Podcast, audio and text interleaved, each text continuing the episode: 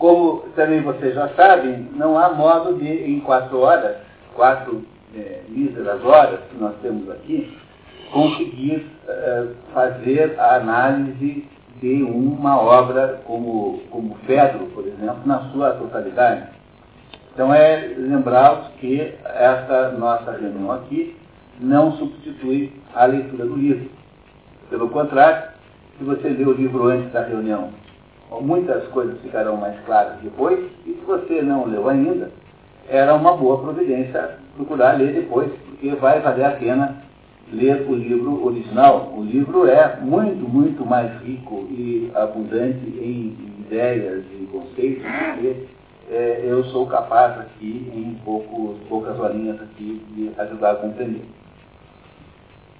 Uma, o dia de hoje é um dia especialmente importante porque nós, esse ano, só tivemos textos ficcionais, por enquanto. Nós tivemos uma poesia épica, que é a Ilíada, depois tivemos Hamlet, que é um drama, tivemos A Peste, que é um romance, e na último, no último encontro tivemos aí o processo de Franz Kafka. E pela primeira vez esse ano, vamos ter um, um, um, livro, um texto que não é nada disso, é um diálogo filosófico, portanto é um texto, é um, é um livro de filosofia. E isso é, implica em algumas mudanças na nossa metodologia de trabalho aqui, nada muito radical, mas implica em a gente lidar né, com esse assunto chamado filosofia de um modo diferente dos outros. Quem esteve no programa ano passado lembra que nós começamos a, a, o primeiro texto de filosofia que houve nesse curso foi o Apologia de Sócrates, de Platão, que é, de modo geral, aconselhado pelo Platão é um sujeito que, é, cuja obra inteira veio para a modernidade, né? Você tem o caso de, Sócrates, de, de Aristóteles, que é um caso gravíssimo, de falta de registro. Então, Aristóteles perdeu-se, talvez para sempre. Não, não, temos em, não temos Aristóteles a não ser fragmentos. E mesmo aquilo que parece não ser fragmentos, são, são textos muito mal acabados, que indicam que provavelmente tratam-se de anotações de aula feitas pelos alunos.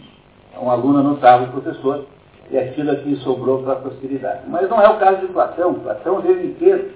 Em Platão o problema é o oposto, porque você tem que escolher o que é de verdade e o que não é. Quer dizer, Platão é um autor que está com, sabemos que a obra está inteira, porque todos os comentários que são feitos sobre a obra, quer dizer, todos os, todos os comentaristas é, nunca se referem a nenhuma obra que nós não, não conheçamos. Né? Então, para que tivesse algum Platão perdido, seria necessário que eu tivesse perdido não só o livro, como o, os comentários a respeito dele, o que é muito improvável. Então, em, em Platão há uma situação completamente diferente, que é o fato de que a obra toda tem alguns pontos aí, aí que são é, de natureza obscura, nós não sabemos exatamente se são obras platônicas. Então, o, o Platão tem uma, em torno de Platão, da obra de Platão, é, há uma espécie de mistério, não é um mistério muito grande, mas há uma, uma, um conjunto de dificuldades que são chamadas, essas dificuldades, de a questão platônica. O, não se sabe, por exemplo, a questão platônica tem três perguntas. A primeira é a seguinte: quais são as obras verdadeiramente escritas por Platão? Primeira pergunta. Essa, essa pergunta é uma pergunta muito importante e ela foi, ela foi, ela foi resolvida em primeiro lugar por um, é, por um astrólogo da, da corte de Tibério, lá no, no primeiro século da era cristã, chamado Trasilo, que fez um levantamento eh, das obras que vieram da, da, da, antiguidade e estabeleceu mais ou menos a lista oficial. Mas essa lista oficial, obviamente, não é uma lista definitiva. E no século XIX, o, o mundo teve aí a sorte de contar com os filólogos alemães, Schleiermacher, sobretudo, que passaram a vida inteira tentando resolver esse problema. Quer dizer, como é que você sabe se um livro não assinado pertence a um certo autor? Você tem que analisar filologicamente toda, toda a obra e ver se existem ah, características comuns de, de abordagem linguística, abordagem sintática, não é isso? Porque um escritor tem mais ou menos uma espécie de assinatura. Você tem, sabe quando foi Kafka que escreveu um conto, você sabe quando é Machado de Assis, que escreve um romance, todo mundo tem uma espécie de é, assinatura, né? você, você percebe isso. Então, essa questão de saber é, quais são os livros de Platão que pertencem de fato a ele ainda está suspensa, mas existem boas ideias a respeito disso. É a segunda, a segunda questão platônica, a segunda pergunta da questão platônica, é saber o seguinte, em que ordem foram escritos esses livros? Saiu uma encrenca maior ainda do que a primeira. E você precisa investigar isso de que modo? Você investiga pela coerência entre as obras, você investiga isso pelo, pela evolução do estilo, é, pela coerência entre as obras e os acontecimentos, porque como Platão só escrevia diálogos, na prática só escreveu diálogos, então na prática você faz essa análise tentando estabelecer se aquelas é, menções a pessoas reais aconteceram antes ou depois da morte delas. A primeira dúvida dessas é assim, Platão começou a escrever os seus diálogos antes ou depois da morte de Sócrates? É a primeira dúvida. E a terceira questão platônica é, é quanto desses diálogos que são verdadeiramente, é, verdadeiramente platônicos, quer dizer, foram escritos de fato por Platão, quantos é, são a, Platão, porque todos os diálogos, exceto o último, é o Sócrates quem fala. O Platão nunca fala nada. Então o, o, o Platão coloca na boca, ó, temos lugares aqui, ó. Tá? Aqui, na, do lado temos cinco lugares, temos ali alguns lugares vazios também. Não se, não se acanhe, por favor. Tá? Olá, boa tarde, pastor.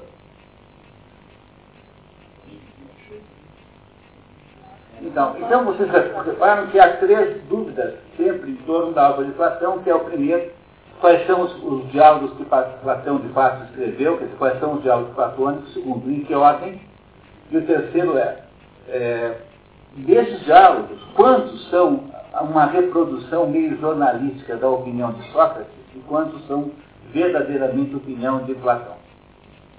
Bom, essas questões são tão complicadas. Olha, uma das coisas que nós fizemos, eu fiz uma espécie de levantamento de, todo, de toda essa confusão aqui, com todas as opiniões que estão aí hoje em dia consideradas importantes, e para quem pretende continuar estudando Platão, depois do dia de hoje, é um documento fundamental. Então, é, eu, eu, diria que quem quiser esse documento, que tiver interesse nisso, peça a Patrícia que ela manda o arquivo, que é uma espécie de resumo é, de todas essas opiniões, é, todas gente muito mais esperta do que nós aqui, entendeu? Quer dizer, gente que passou a vida fazendo isso, sabe? gente que passou a vida estudando todas as palavras, todos os substantivos da obra do Platão, uma coisa que é hoje em dia impensável. Hoje em dia com o computador talvez fosse mais fácil, né? Mas no tempo em que isso foi feito, foram obras é, tipicamente, digamos assim, tecnicamente homéricas. Então essas ideias sobre a obra platônica, essas questões de natureza conceitual sobre a obra platônica, estão disponíveis num documento que é um bom guia, um documento único, não tem lugar nenhum, vocês têm uma boa ideia das, difer das abordagens que existem em torno do, do problema. Mas, além de ter essas três dúvidas, há uma quarta dúvida sobre Platão, que eu gostaria de propor agora, que é a seguinte, né? Se você vai ler Platão, você vai começar uma, um, um programa de estudar Platão, é, o que é que você vai ler? Bom, aí há toda a obra, mas de toda a obra, aparentemente, ou pelo menos consensualmente, há 26 diálogos ditos, ditos como autênticos. Há mais de 18 que não são, que são ou duvidosos ou são falsos, por escritos por, por discípulos, ou então por imitadores, é? mas há 26 diálogos que são autênticos. Então, no fundo, o, além dos 26 diálogos, existem 13 cartas e só. O Platão tem 26 diálogos autênticos, 13 duvidosos e tem é, é, 18 duvidosos e 13 cartas, sendo que a mais importante é a carta número 7, que ficou famosíssima, porque é uma carta meio autobiográfica é, que Platão escreveu depois de ter fracassado a última tentativa que ele fez de implantar suas ideias na prática. Mas, voltando agora a essa questão, para a quarta questão, né? É, sabemos que a, a, o trabalho, né, o, o, volume de trabalho são 26 diálogos. Agora, há daí uma pergunta que não é tão fácil de responder. Em que ordem? O que, que eu leio antes? Imagine que você saia daqui hoje tão encantado com Platão que você resolva fazer, passar um ano da sua vida fazendo isso.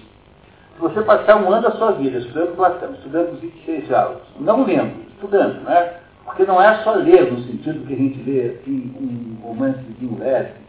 É estudando que eu digo aí, resumindo, criando aí uma compreensão verdadeira do que está dizendo. Se você fizer isso, você saberá mais filosofia no final desse ano do que a maioria dos professores universitários de filosofia do Brasil, não tem a menor dúvida disso. Então, está aí nas mãos de vocês, acessibilíssimo para quem tiver gosto por filosofia, a possibilidade de, a partir do Pedro, e o Pedro foi escolhido especialmente para ser o segundo livro, embora talvez houvesse outras, outras, outras sequências, porque o Pedro dá uma visão tão panorâmica da obra platônica que ajuda você a, a, a, ao ler os outros livros, a criar então um, um, uma percepção do papel relativo de cada obra dessa. Então, o Fedro é uma obra de dificuldade média, não é uma obra muito difícil, mas também é uma obra que tende a enganar um pouquinho quem lê, porque como o Sócrates é, se esmera, no caso do Fedro, em fazer certas gracinhas intelectuais, assim, como. Porque o Fedro é uma espécie de bobinho, assim. Esse Fedro é um menino, um jovem, que, que quer é, desafiar Sócrates. O Sócrates é um, é um homem adulto de imensa capacidade intelectual. Então, nesse caso aí, é, se a gente não prestar atenção, nós aqui obviamente não nos enganaremos, né? O Fedro pode não ser o melhor livro. Mas se você tem alguém que oriente, é, como é o caso aqui, nesse nosso programa, Fedro é, sem dúvida nenhuma, a, o melhor começo para estudar Platão. O Schleiermacher, o, perdão, Schleiermacher, né, que é o grande estudioso de Platão, o Schleiermacher é o tradutor do Platão para o alemão. Ele é que fez a referência de, de Platão em alemão.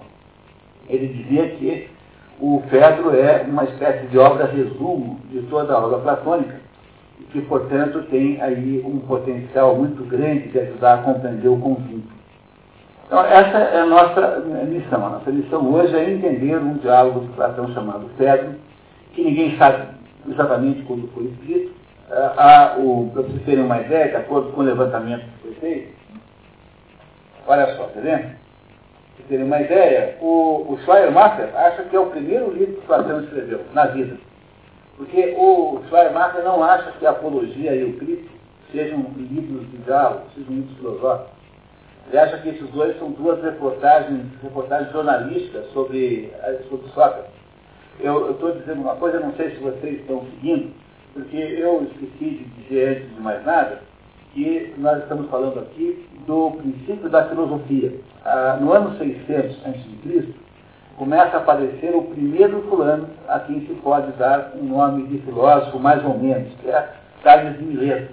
Tales de Mileto era um filósofo de um jeito diferente que é Sócrates, Platão e Aristóteles. Por quê? Porque Tales de Mileto é um chamado pré-socrático ou filósofo naturalista, que não é exatamente, não faz exatamente a mesma coisa que faz uh, o filósofo a partir de Sócrates.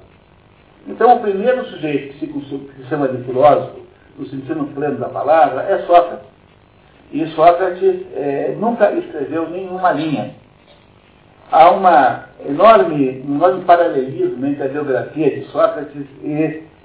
Agora, vocês, por favor, perdoem, né? eu estou apenas fazendo uma comparação drástica. Né? Certo modo, tanto Jesus Cristo quanto Sócrates tiveram caminho, caminhadas paralelas, é claro que guardadas as, as, as devidas proporções. Né? Porque de Jesus Cristo não se tem nenhuma palavra escrita, tudo que você sabe dele está nos quatro evangelhos, que são aceitos hoje pela, pela Igreja Católica e pela Igreja Protestante também. É, e de Sócrates só se sabe aquilo que sobre ele escreveu Xenofonte, que foi o seu aluno mais próximo, mais do que Platão, mas Xenofonte não tem, a, não tem a, a, o talento de Platão. E, então, o que se sabe sobre Sócrates de verdade é aquilo que está naqueles 26 diálogos considerados legítimos de Platão. Então, o Schleiermacher, por exemplo, acha que depois da apologia de Cristo, que não são diálogos, são reportagens jornalísticas, os, o, o, o Platão escreveu o Fedro, seria o primeiro livro.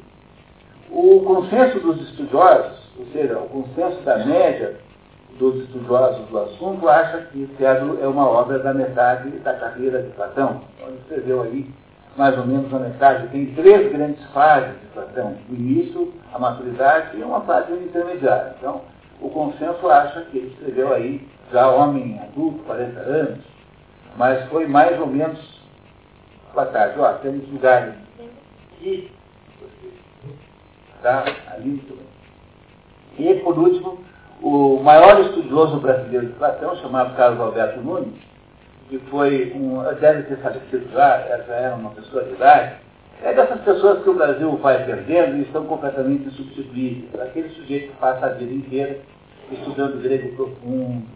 Essas pessoas, é, como é o caso do Vitar para o Aristóteles, é, com, a com o depauperamento da qualidade educacional no Brasil, que é irreversível praticamente, vão desaparecendo as pessoas capazes de grandes obras intelectuais que exigem o empenho de uma vida às vezes. É? E, o, e o Carlos Roberto Nunes é uma dessas pessoas aí, que traduziu o Platão inteiro. Ele não foi todo publicado, mas o Carlos Alberto traduziu todos os diálogos do Platão, sendo que a maioria deles, olha, origem de um lugar aqui. Tá? Ou então aqui. Então, o, o Platão, o Carlos Alberto Nunes, é, traduziu em parte com aí, uma cooperação com a Universidade Federal do Pará, que editou uma boa parte dos é, diálogos agora, recentemente. E o Carlos Alberto Nunes acha que foi quase, não é só ele, né? Ele e os seus, e os seus é, aconselhadores são sempre uns alemães. Deve ser o Seller, foi um dos grandes é, pensadores sobre a filosofia antiga. Ele acha, de acordo com as suas fontes, que o Pedro é quase a última obra. Então, por aí você tem uma ideia do problema que é isso, né? A encrenca que é de você resolver a questão platônica. Então, tem três opiniões. Uma de que é bem no início, o primeiro livro, outra de que é no meio e a outra que é bem no fim. Isso não tem grande importância no fundo, porque nós não somos aqui né, teóricos do assunto, mas apenas para vocês entenderem o quanto há de dificuldades e de complexidades envolvidas numa coisa dessa. Então, eu queria começar tendo dito isso, como nós sempre fazemos, há uma pequena biografiazinha. Quem esteve o ano passado no, na Apologia de Sócrates já deu uma, uma olhadinha na biografia, só que essa agora está muito melhorada. Então, vocês podem até mesmo jogar a anterior fora e ficar com essa nova, porque a gente, quando, mesmo quando é o mesmo autor, a gente sempre refaz o trabalho, porque é, as coisas todas podem ser melhores sempre, né? Necessariamente. Eu vou passar para vocês. A partir do próximo encontro, então, nós teremos um folheto com toda a programação das três cidades, eh, com todas as datas até o final do ano. E então fica mais fácil vocês planejarem o calendário de vocês.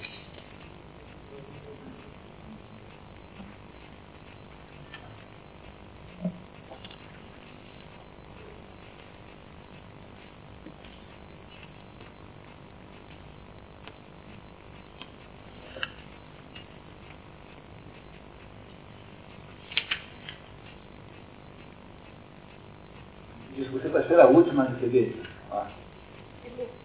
Guarda, o bateu. Vamos Vamos Viu só? Ah, Fran. Mas não foi de propósito, Fran. Não foi de propósito. É?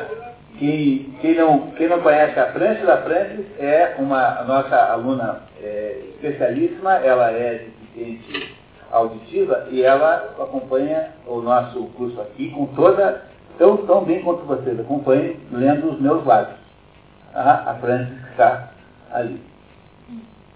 Muito bem. Então, é, pessoal, Platão, né? Então, 750 a.C., o mundo nessa época não era como hoje, não havia países como há hoje. Aquilo que nós chamamos de Grécia é, era um arquipélago de países, como é um arquipélago de ilhas, né? Físico. Então não havia um país chamado Grécia, nunca houve, a não ser modernamente naquela época em que tudo isso aconteceu, havia cidades que representavam pequenos países, sendo que a cidade mais é, importante de todas foi, Atenas, que é onde acontecem os, os mais importantes fatos ligados a, ao nosso assunto aqui. em 750 a.C., foram aí mais ou menos nessa época, foram feitas, foram feitas, compiladas ou escritas em parte por Homero, a Ilíada e depois a Odisseia. Em 600 a.C., 150 anos mais tarde, né, foram, então, for, apareceu a filosofia na Grécia por trás dos milhetes, de quem não se sabe nada, sabe-se apenas essa data aí, é uma data de referência para a de Mileto. Em 538 a.C., é, na, começa a tragédia grega com o ator Testes. Vocês que estiveram na Ilíada sabem que a Ilíada é a matriz da tragédia grega.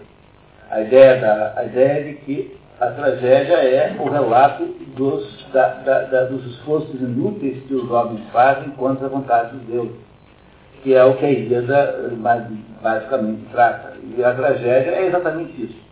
A comédia, que existe contemporaneamente à tragédia, mas não tem nenhuma importância, a comédia sempre menos importante, é filha da Odisseia, que é a outra obra homérica. Então, a tragédia, no entanto, é muito mais importante, então estão aí marcados os três grandes trágicos gregos. Ésquilo nasce em 525, Sófocles em 496 e Eurípides em 460. Essa, esse trio aí é o trio fundamental. Nós vamos ter esse ano aqui ainda no nosso programa, vamos ter Antígona, escrita por Sófocles, está dentro do nosso programa, e vamos ter também é, Prometeu, Vamos ter duas tragédias gregas aqui no nosso programa esse ano. Em 439 acabam as guerras médicas, que não tem nada a ver com comprimidos nem com remédios, tá? As guerras médicas, médico aqui vem, vem de, de, de né? Os médicos e Persa. E aí então acaba mais ou menos uma, tá, uma marcação histórica que faz acabar aquele, aquele período dito arcaico a Grécia tem três períodos, mas é, é fácil de lembrar. Tem um período arcaico, que é o período da, da, da Odisseia, da, da Ilíada. É o, o período em que os homens e os deuses estão mais ou menos misturados. Aí quando acabam as terras médicas, até mesmo pelo esgotamento da, da tragédia e pelo nascimento da filosofia, que acontecerá logo em seguida, nasce o período dito clássico, que é aquele período glorioso, foi feito um Partenão, aquele período em que nasceram os três grandes filósofos, o período maior da história da Grécia, aquele que hoje nós estudamos com muita admiração, é o período clássico, que nasce aí, tendo sido aí, tendo tido em Péricles o seu maior governante, o seu maior político. Em, 1400, em, em 469, né, em 469, nasce Sócrates em Atenas filho de um escultor chamado Sofronisco e de Fenarete chamado Perapateira. Como Sócrates era filho de uma parteira, então dizia-se que o mestre socrático também era conhecido por Maiêutico. Maiêutico significa, em, em, traduzindo livremente, parir em abundância, parir em nós. Então, o, o modo como Sócrates fazia filosofia é, como ele conduzia a conversa filosófica, teria origem no, no, na posição da mãe, na, na, atividade que a mãe fazia, de ser pateiro. Em 450, mais ou menos, nesses 20 anos, mais ou menos, acontece aquele grande momento da Grécia clássica, em, basicamente Atenas, né, em que a, a era de ouro de Péricles. Foi aí que então foram feitas as estátuas de Fídias, foi aí que foi produzido aí o, o, o, o pelo menos indicado o Partenão, aí nasceu aquela Grécia que hoje os turistas pagam para ver os seus é, escombros lá na, na, na, na, Grécia moderna. Mas em 431, 31, pra, apenas para mostrar como não há felicidade permanente, né, começam as guerras do Peloponeso, que são as guerras entre Atenas e Esparta. Não são bem Atenas e Esparta, é algumas cidades amigas de Atenas, lideradas por Atenas, que brigam com um conjunto de cidades lideradas por Esparta. Essas guerras são a razão da própria destruição do período clássico grego. Elas irão desembocar, então, numa tamanha, tais consequências de enfraquecimento da, de Atenas, que uh, Atenas será depois, então, transformada num pedaço do Império Macedônico de Alexandre, que é quando então termina o período clássico e começa o período dito helênico. E nesse Nesse período clássico, no entanto, durante todos esses acontecimentos militares, é que acontece aí a, a nossa, a nossa, acontece as coisas que nós vamos ver hoje aqui. Em 430, uma grande praga em Atenas mata um terço da população. Por causa da guerra, Péricles é responsabilizado. Foi, é, foi Péricles que, ao ter, né, ter que isolar a cidade, permitiu que a peste se expandisse. Péricles, depois, no ano seguinte, é, ele é, re, é, como é que fala? Re, re, como é que fala? Reabilitado. Né? Reabilitado, mas morre de peste em seguida.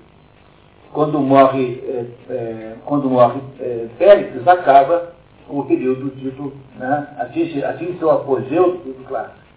Depois da morte de Péricles, dois anos depois, no dia 7 de maio, nasce Platão em Atenas ou Egina. Egina é uma cidade ao lado de Atenas.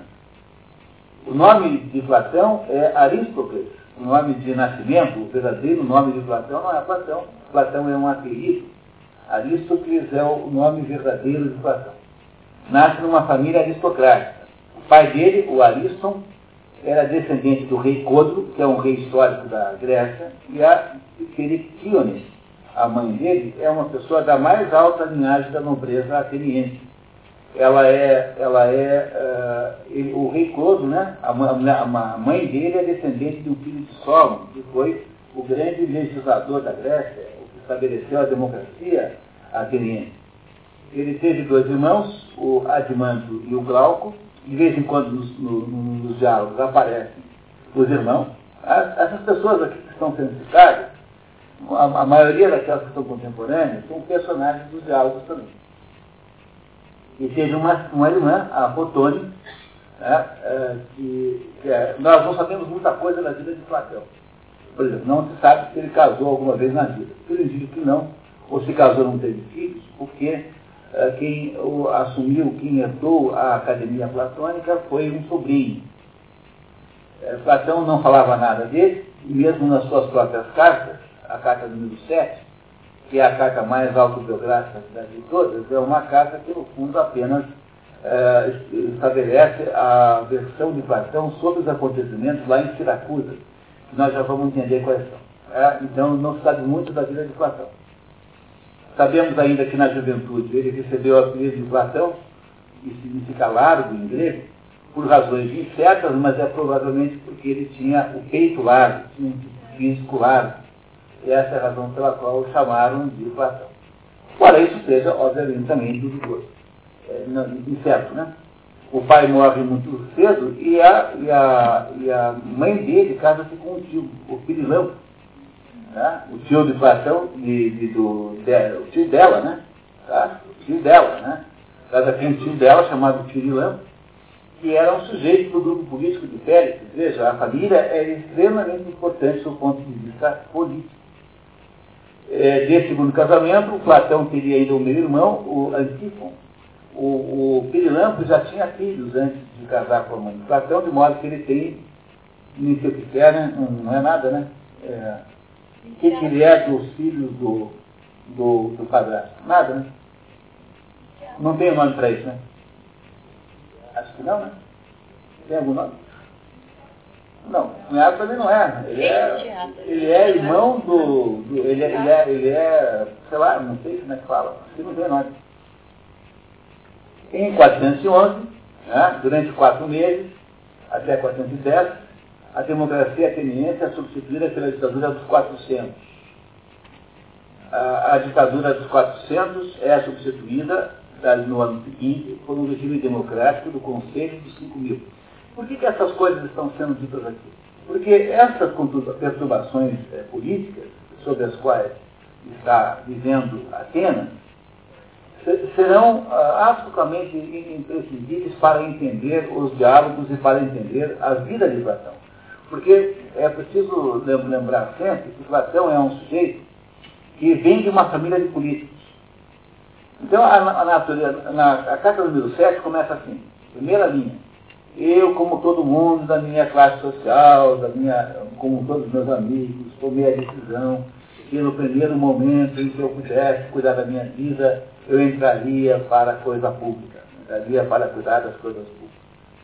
Então, o Platão tinha uma garantia de destino político. Ele era, todo lado da família tinha gente de política, todo mundo que, ele, que, ele, que o cercava era ligado à política. Mais do que isso, o grupo, a família detinha o poder político em Atenas.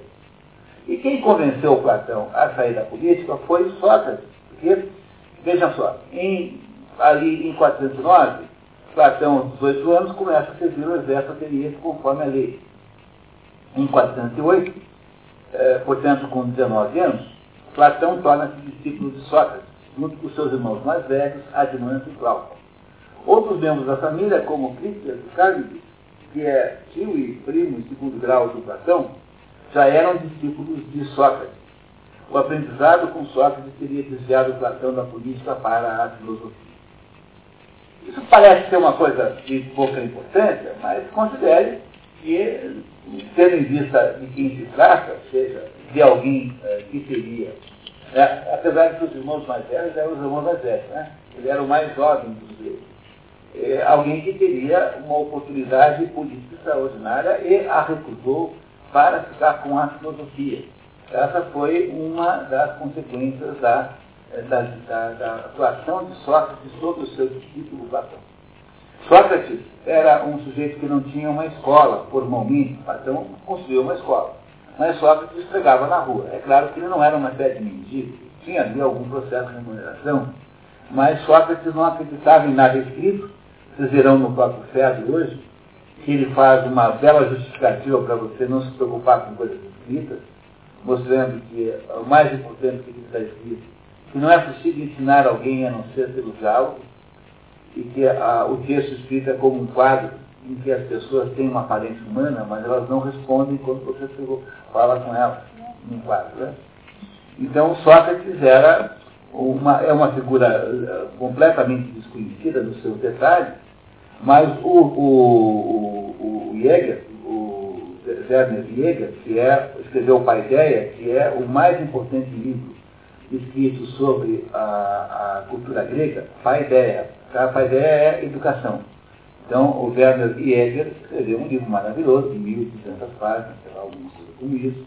É um livro imprescindível para qualquer pessoa que se interesse por esse assunto.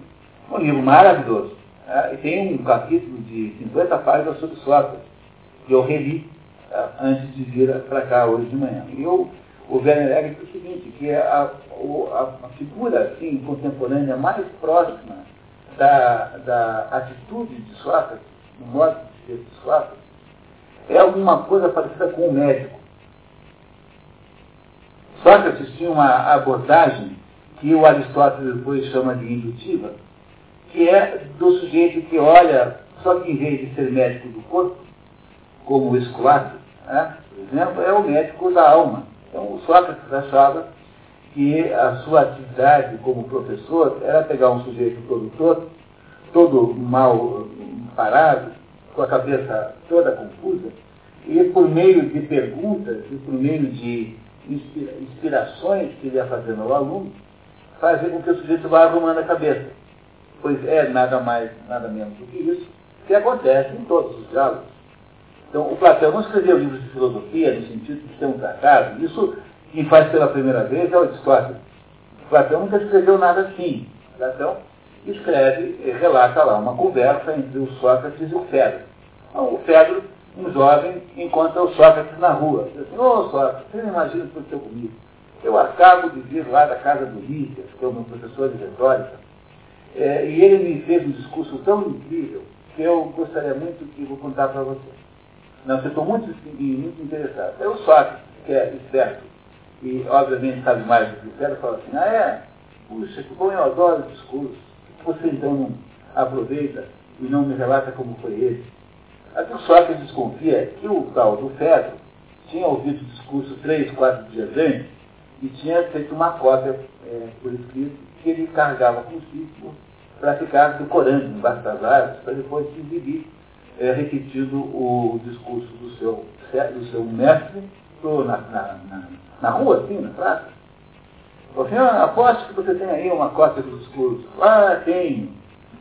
Compreenderam? Aí o Pedro começa a fazer um discurso é, que o Lísia teria feito. E o, o, Sócrates vai, então, consertando a cabeça do Lísias e do Pedro. Então, esse método de trabalhar é o método é, socrático.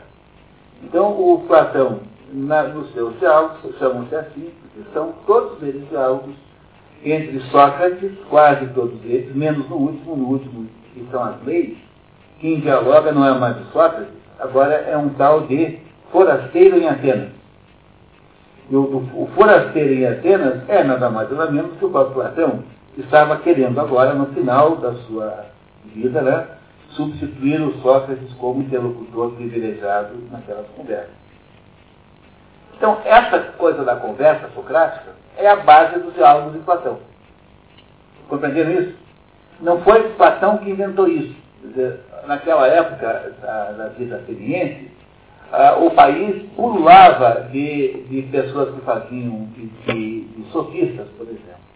Por que, que, isso era assim? Porque, como a Grécia tem a primeira experiência democrática da história conhecida, então, numa sociedade onde alguém pode almejar um pedaço do poder político a partir de uma, um sistema de escolha, é uma sociedade onde os oradores têm muita importância, né? Não é isso? Por quê? Porque você, você agora vai lá para a praça mostrar que você é, é, é, uma espécie de horário gratuito da televisão ao vivo, né? Entenderam? Então, a razão pela qual havia naquele momento na história da Grécia uma quantidade incrível de oradores retóricos, há duas razões pelas quais acontecia isso. Primeiro, os oradores eram muito numerosos, e os retóricos também, que vem a ser a mesma coisa, e sofista é apenas uma maneira de chamar essa turma com uma certa má vontade, mas no fundo é o mesmo pessoal, né? sofista, orador ou retórico, é a mesma turma. É porque tinha duas coisas lá importantíssimas. A primeira é que havia um sistema democrático, que era o sistema que permitia que qualquer um concorresse, claro, dentro da sua própria é, casta, né? Era democrático, mas não era verticalmente democrático. Então, aqueles que eram cidadãos, que eram homens, que tinham lá determinadas características, podiam concorrer lá a ser um conselheiro da cidade. Então todo mundo adorava os discursos, porque era como se fosse um horário eleitoral interminável. E a segunda característica da época é que o sistema jurídico ateniense funcionava desse jeito. Então, de modo geral, nos no sistemas jurídicos antigos, eram constituídos por um, poder judiciário composto por pessoas mais velhas, que tem o poder de julgar né, o, aqueles que eh, vão lá fazer as reclamações. Mas em Atenas era diferente. Qualquer cidadão podia acusar um outro, né, correndo o risco de, se a acusação for eh, fraudulenta, for mentirosa, sofrer a mesma pena que ele propunha ao outro. Então, por exemplo, alguém chegava lá e dizia assim, é, Jorge, o Jorge ali montou um bingo lá no Vale Gui. Então, se o presidente da, na, da cidade aceitasse, se você trouxesse argumentos para isso, então criava-se um tribunal ad hoc. Como é que você faz isso? Você convida é, cidadãos em determinadas quantidades, e esses cidadãos, então, ouvem o, a defesa daquele que está sendo acusado. Ora, numa sociedade assim, não há um mercado muito interessante para pessoas que escrevem defesas para pessoas acusadas? Que é o mercado que hoje é ocupado pelo advogado. Não é ocupado pelo advogado no, no mundo moderno? Mas naquela época não havia advogados no sentido OAB da palavra. Qualquer um podia escrever uma defesa. Então o que havia era o seguinte, sujeitos muito habilidosos e muito competentes com a palavra montavam um negócio que eh, o sujeito fala, ah, matei minha mulher. Então, o, esse líder, por exemplo, que é quem Platão quer é, pegar aqui no cérebro, é, ficou famosíssimo por, por ter montado uma defesa para um sujeito, um uxoricida, sujeito que matou a mulher, e alegando que ele tinha matado a mulher porque as, as leis de Atenas obrigavam, e que tinha feito um grande favor a Atenas eh, e não era crime nenhum. Está vendo? Olha, Johnny gostou, né? Percebeu que o perigo, né? Muito bem.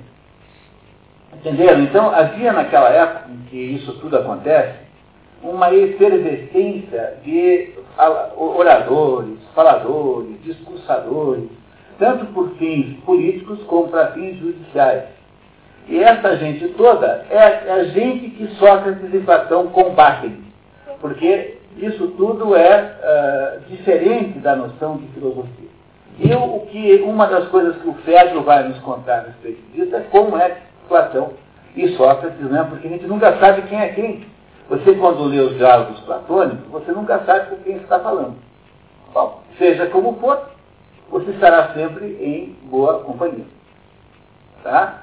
E tanto Sócrates quanto Platão, tanto faz, porque é, as duas, as duas, os dois são é, qualidades garantidas. Mas, é claro que se você tem tempo para isso, depois você pega as indicações que estão aí, você pode criar até uma lista, você lê os 26 diálogos, você pode até criar um critério próprio para escolher em quais deles tem mais Sócrates do que Platão, em quais deles acontece o contrário.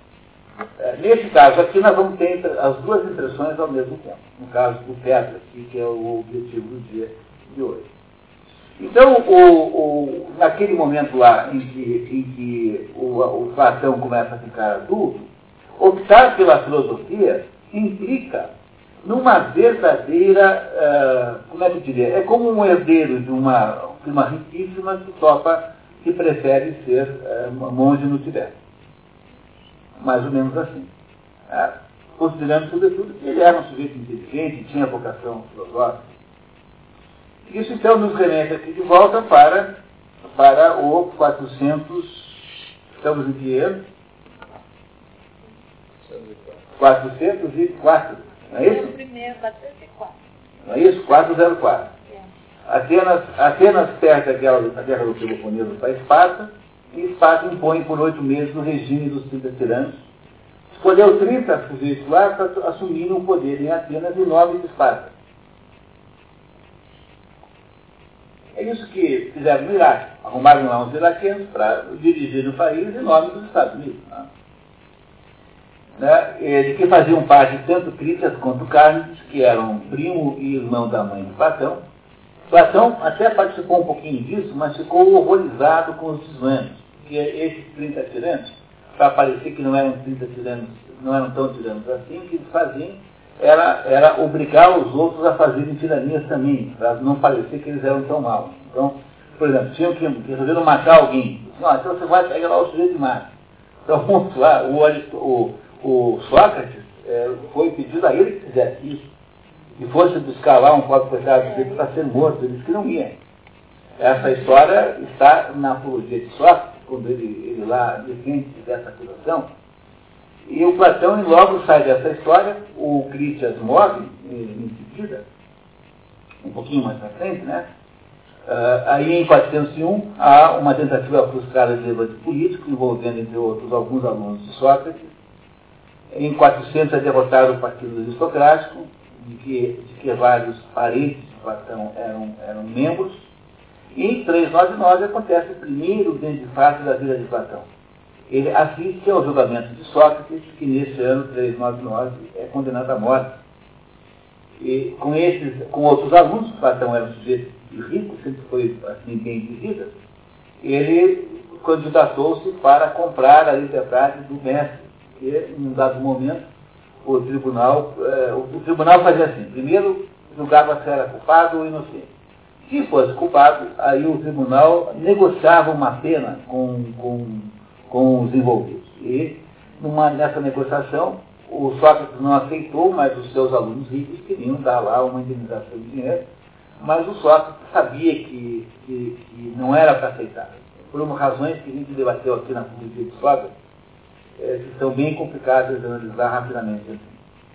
Condenado, Sócrates recusa ajuda de Deus para fugir também. Depois que não deu errado o plano de comprar na, na, na lei, então combinaram de uh, comprar a guarda para Sócrates fugir. Ele não quer fugir e pede que cuida sem a presença de Platão, que estaria morto. Logo após a morte do mestre, Platão transfere-se para, para Mégara, uma cidade ao lado de Atenas, onde conhecem o fundador da escola filosófica megárica, Euclides, que não é o Euclides da geometria, tá? cuidado não fazer confusão. e inicia um período de 10 anos de viagens, idas e voltas de Atenas, começando por Náucrates. Náucrates é uma cidade do Egito de cultura grega. Ah, o Egito depois passou a ter outros lugares gregos, como, por exemplo, Alexandria. O Egito foi dominado pelo Alexandre Magno e há no Egito uma grande cultura grega.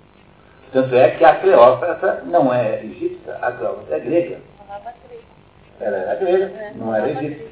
Ah, essa, é, esses Ptolomeus, começam lá com aquele Ptolomeu, Cláudio Ptolomeu, que foi um, um astrônomo da antiguidade, são todos gregos. Ah, e a, a, cidade de Alexandria era a cidade grega que não existe, e essa cidade de Náucrates, muito antes de Alexandria, era um, um, uma espécie de é, uma ilha grega dentro do Egito, aceita pelos próprios egípcios. Os, os egípcios achavam boa ideia porque os gregos eram assim, mais ou menos, um povo liderando intelectualmente o Mediterrâneo, então aceitaram que isso acontecesse. Então, o, o, o patrão do lá, e seguramente essa viagem à Grécia é, modificou imensamente a visão que ele tinha sobre o mundo, porque ele, nessa viagem, deve ter tido contato com pitagóricos, com orfeicos, dionisíacos, com diversos é, grupos de, de iniciados em, em, determinadas ciências, que criaram em Platão uma série de outras séries que nós vamos ver daqui a pouquinho, que vamos entender daqui a pouquinho ao ler o próprio verso. Entre, portanto, entre 399 e 390, nos primeiros dez anos após a morte de Sócrates, teriam sido escritos esses livros aí, de acordo com uma determinada é, escola de pensamento. Aquilo que é chamado aqui nesse estudo de consenso dos estudiosos. Ah, esses seriam os primeiros livros escritos por é, Platão. Em 390, o Platão inicia uma viagem de um ano e meio pela Sicília, também é chamado de Grande Grécia, e Itália, em busca do conhecimento pitagórico renascido sob o músico, escritor, governante e filósofo Arquitas italiano. Em Siracusa, havia lá um rei chamado Dionísio I, que era metido a ser um rei, é, um rei iluminado, um rei filósofo, um rei que achava que ele era poeta, tinha ganho lá uns prêmios em poesia, era um sujeito bem assim vistoso. E o Platão, então, foi lá falar com esse Dionísio, para perguntar para o Dionísio se ele não toparia fazer lá em Siracusa uma experiência de governo completamente nova, que nós vamos debater agora, porque está dentro do Fedro, a gente espera para debater depois com o texto platônico na mão.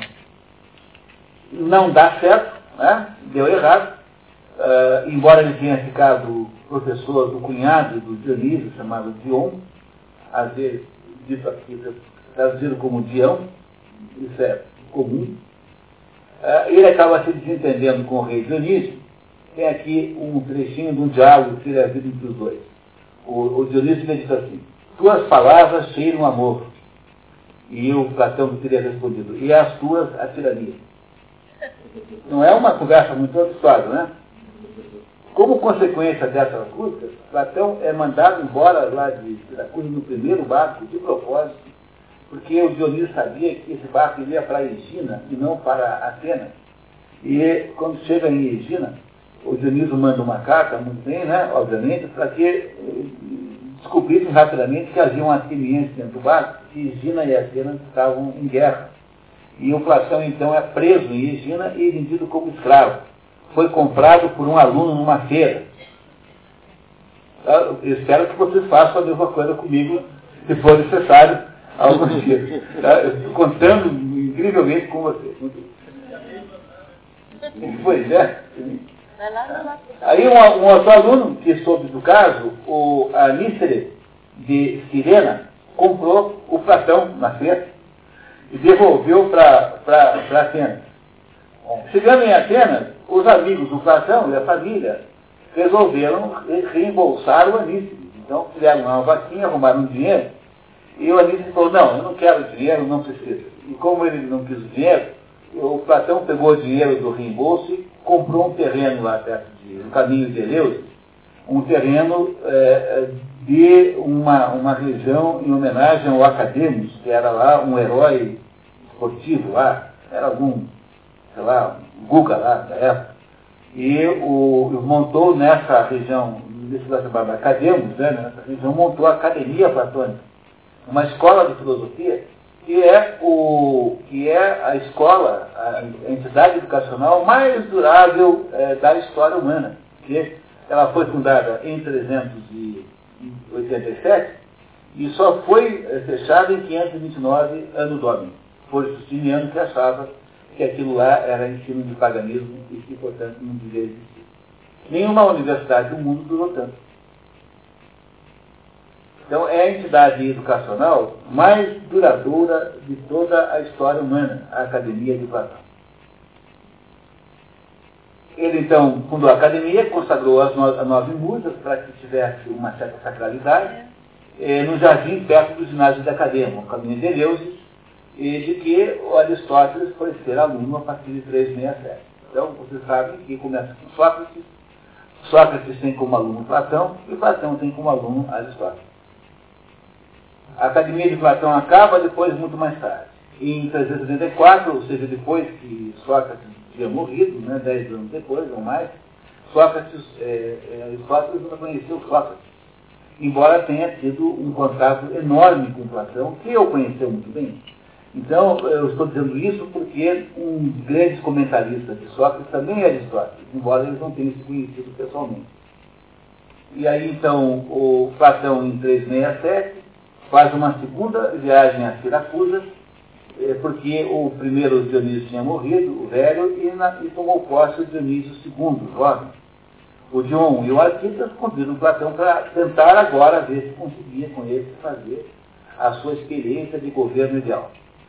No entanto, o Dionísio II eh, tinha ciúmes terríveis do Dion e, e, e o exila o Dion para uma outra cidade e o Platão fica sem apoio lá e volta para Atenas. Voltando para Atenas, ele faz aí, de acordo com o consenso dos especialistas, faz aí, uh, redige esses outros diálogos que estão citados aí.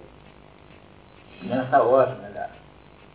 Em 360, uma, né, dali a, alguns anos, dali a, a seis anos, sete anos, Platão volta a Siracusa pela terceira vez, a pedido de Dionísio II, é, com quem esperava reconciliar Dion.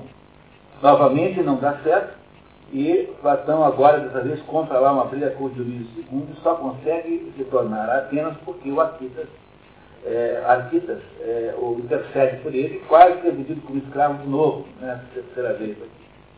No ano seguinte, o Dion derruba o Dionísio, mas ele, Dion, é morto logo em seguida. E é por causa da morte do Dion, do seu discípulo, que Platão escreve a sétima carta em que ele conta a sua versão dos fatos, é de onde vem essas informações todas que eu estou contando a vocês. Então, a versão de Platão. Tá? Certamente, se o Dionísio tivesse escrito cartas, falaria muito mal do Platão, como sendo um sujeito enxerido, um sujeito intrometido, um sujeito tirânico, golpista, coisas do gênero. E aí, então, aí quatro obras finais, sendo que as leis estão incompletas, essas quatro obras finais não são, eh, não há nenhuma dúvida sobre a sua legitimidade, são todas consideradas legítimas, e Platão morre com 80 anos, viveu muito tempo, tendo escrito 26 diálogos normalmente considerados legítimos, 18 de autoria contestada e 13 cartas, das quais três são confirmadas como legítimas. Não quer dizer que as outras não sejam, há apenas dúvidas sobre as outras. Na academia é sucedido por um sobrinho muito incompetente em relação a ele, Esteuzico, filho da Potônia, é, que transformou a academia numa coisa mais ou menos, mais ou menos assim, é, burocrática.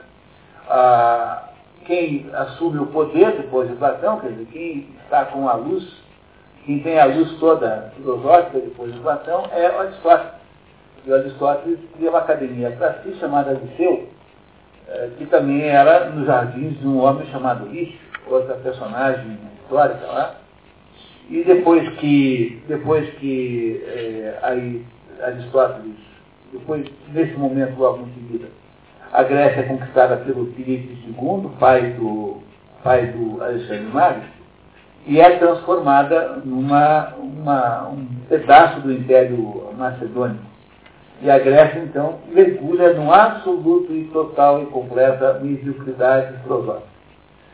Aristóteles, quando vê que quando morre Filipe II, quando morre Alexandre Magno, que Aristóteles foi professor, Aristóteles, com medo que aconteça com ele a mesma coisa que aconteceu com Sócrates, que foi mais ou menos condenado à morte por ser atribuído a ele a, a, a, a manipulação daqueles políticos todos.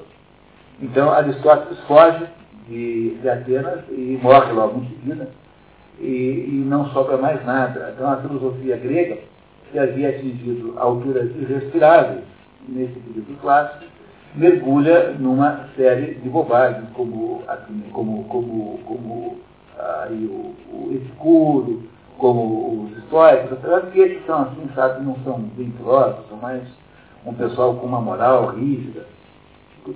Vai. Está botando uma página? É mesmo? Não, são três. Você escrevendo só duas? É. Ai, meu Deus. Muito muito. Ó, mas você quer saber se dá para dar um jeito nisso? Ó, tem aqui o meu original. Desculpe, tá? Vocês não me avisam? Não. Tá bom. Pois é. Pois é, é verdade. Eu supus que isso estaria tão obviamente certo.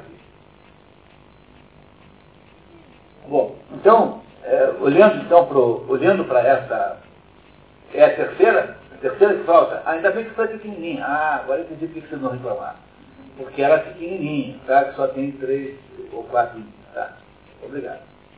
Então, uh, uh, o que eu queria dizer para vocês, então, é que uh, houve aí, nesse momento da história, a, a, história humana tem isso. Você pega a história da Grécia, dizer, você tem em Homero, no, no advento da poesia épica de Homero, um acontecimento ímpar na história do mundo, em que uma, uma história, uma, um relato de uma guerra passa a ter, de acordo com o Jäger, que é a maior autoridade nisso, ninguém entende isso tanto quanto ele, uh, acha que é o maior processo educacional já criado. A ideia de que todos os jovens gregos iriam pautar o seu comportamento pelos modelos dos heróis da Ilíada. Então, tanto na Ilíada quanto na Odisseia, mas mais na Ilíada do que na Odisseia. Quando esse modelo poético vai ficando mais ou menos cansado, vai perdendo a sua nasce na Grécia o teatro grego, o teatro trágico, a tragédia é que faz uma enorme diferença. A comédia não. A tragédia, então, continua o processo educacional grego. E o próprio Werner Jäger diz na paideia que o advento de Sócrates, Sócrates é o maior é, acontecimento educacional isolado da história da humanidade. Quer dizer, é, aparece um sujeito que vem recuperar a vitalidade da cultura grega, tendo em vista o fato de que a tragédia já havia perdido muito da sua força na época em que aparece Sócrates. Essa vitalidade, ela se multiplica muito com Platão e Aristóteles, criando então essa catedral chamada filosofia grega, que é o maior esforço filosófico que já foi feito no mundo até hoje. Nada se equivale a isso. Em termos filosóficos, nada parecido. No entanto, com a morte de Aristóteles, há uma regressão tão grande, tão grande, que uh, a filosofia se resume, a grega se resume, se resume ao Diógenes, que era um sujeito que achava estranho a gente andar de roupa, que essa era basicamente a filosofia de Diógenes, né? e um outro sujeito chamado Epicuro, que tem uma filosofia de botequim, que é ridículo, que acha que o, o, mundo é formado porque os átomos estão todos soltos por aí, e de vez em quando eles se encontram, dão uma trombada gigantesca e pronto, saiu Lula. Entendeu? Ah, isso sim. Como é que pode? Como é que pode, depois de Sócrates, Platão, Aristóteles, uma sociedade ser capaz de só essas bobagens de Epicuro? É, os, os, os, os, históricos não eram maus, mas também não tinham nada a dizer, não explicavam nada, eram apenas um. eram, na verdade, uma espécie de, de, uh, de, de moralistas do que propriamente de filósofos. E a, a filosofia grega sumiu, desapareceu. E a Grécia moderna é apenas um país de turismo sexual. É. Não tem importância intelectual mais nenhuma. Tem lá muitos méritos, certamente, né? mas. Tem o quê? Bom, tem uma, os restos de arquitetura, né? Mas a Grécia moderna, a contribuição da Grécia moderna é muito pequena à cultura do mundo. É um lugar assim de turismo, de verão, não tem grande importância de coisa nenhuma. Então, o, o, é se perguntar o que é que vem depois, né? uma vez que você, é, uma vez que a filosofia grega chega a esse grau de decadência, o que é que a substitui como luz do mundo? É o cristianismo. O cristianismo é, está, e vocês verão hoje, aqui por alguns exemplos, que o cristianismo está profundamente já é, potencializado dentro de Platão, você descobrirá que é o cristianismo quem assume essa tarefa de iluminar o mundo. É, como uma, isso tudo parece aquela corrida do bastão. Não tem uma, uma corrida em que um vai passando o bastão para o outro? Mas é, foi a filosofia grega passa o bastão para o cristianismo. De lá para cá, eu apenas é, lamento muito dizer, não tem ninguém apostado para apanhar o próximo. Tem o quê? Quem? O, o NAS? é, o NAS. É verdade, o NAS podia ser pensado assim, né? Mas o NAS é menos do que o Ibibu, né? É, mais ou menos. Quer dizer, não há no mundo nenhuma luz, né? não será o Paulo Coelho, garantidamente, Tá? Também, não é, também não é a nova era em nenhum dos seus aspectos, certamente não é. Não é o, não é o, o, o, o, o Padre Marcelo, não é. Né? Então, há aí uma, um problema central no mundo, que é aquele problema que o René Guénon debate na sua obra, é, que o problema central é que não parece haver aí, é, de acordo com todas as previsões, todas as previsões das grandes tradições, ainda falta um avatar até o fim do mundo. Né? O avatar é uma encarnação de Deus que de vez em quando baixa para o mundo para dar uma arrumada na coisa. Né? De acordo com o budismo, só tem nove já. Né? O, falta um, décimo. Ah, de acordo com o São Malaquias, que fez, a, que fez as profecias de todos os papas, 1.200, nós temos ainda, esse é o penúltimo. Então, pode ser que apareça alguém, mas eu não sei muito bem como é que nós vamos fazer. Bom, mas é, esse é outro assunto. Cedro. Cedro é uma história monumental nós vamos ter que debater o Cedro ao longo da leitura, porque não, não se tratando de um livro de ficção, como é o caso novamente aqui, nós não vamos poder esperar fazer debate no fim, porque uh, cada pedaço é fundamental, né? cada parte é fundamental. O, o Fedro chama-se assim porque o Platão dava o nome do, do galo ao interlocutor de Sócrates, porque Sócrates sempre está em todos os diálogos, menos no último. Então, com quem ele fala é o nome do, do diálogo. De modo geral, os diálogos também são, ah, são adicionados com uma, uma especificação. Por exemplo, Pedro também é chamado do amor, como há da justiça, como há da política, enfim. A cada diálogo tem lá uma especificação que, que, que é dada até mesmo pelos comentaristas, mais que pelo próprio Platão. E o Platão, então, é, chama esse diálogo de Cedro porque a personagem secundária, que é o, interlocutor de Sócrates, chama-se assim. Quem é Cedro? Cedro é um menino, um rapaz, assim, um, um aprendiz, um jovem, estuda com Lísias. O Lísias quem é? O Lísias é o mais importante certo retórico da época. Quer dizer, é o sujeito que estava fazendo big money, né, como se fala hoje em dia, né, nos Estados Unidos, né? Quer dizer, é o sujeito que ganhava muito dinheiro vendendo pareceres, vendendo é, argumentações é, ou para pessoas que se defendem na justiça, ou para candidatos a políticos. E esse Líderes, então, era um luminar da retórica. Retórica é o nome disso. Né? E esse César, então, é aluno do, do Mas o Platão era o sujeito é, que tinha a ser desafiado, né? porque o Platão era um, um antissofista, um antirretórico, não é que fosse contrário à retórica, mas ele era um crítico da retórica.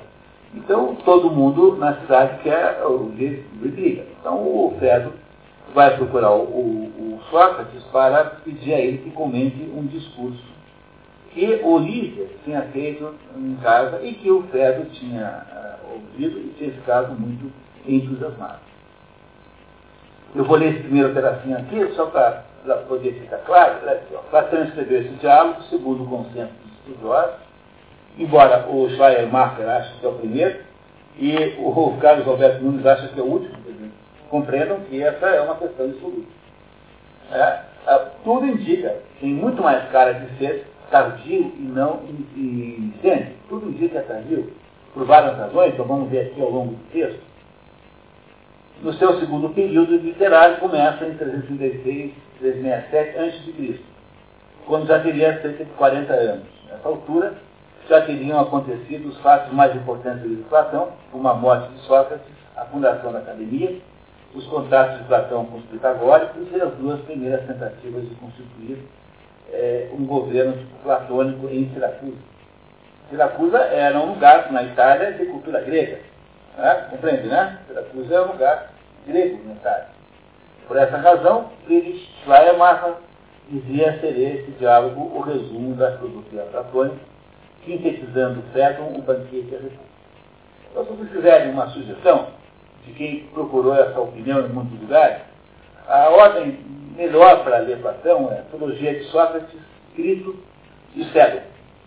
A Apologia de Sócrates e Crito são reportagens jornalísticas do, do Sócrates, portanto, são claramente diálogos jovens. E o, o, o Fedon é a narração que acontece, da conversa que acontece no dia da execução de Sócrates. Então ele termina com a descrição da morte de Sócrates. O quarto livro é o Fedon. Vocês não leram aqueles dois e meio, e os que não estiveram no ano passado aí também não leram Apologia de Sócrates. Não tem importância, porque eu faço aqui as devidas correções e adaptações mas se vocês forem indicar alguém uma sequência de leituras de Platão, seguramente esses quatro aí são os melhores livros para começar. Apologia, Grito, Cédon, depois Cedro. São pessoas diferentes. Cédon e o Cedro. Também o Cedro tem a ver com a Fedra.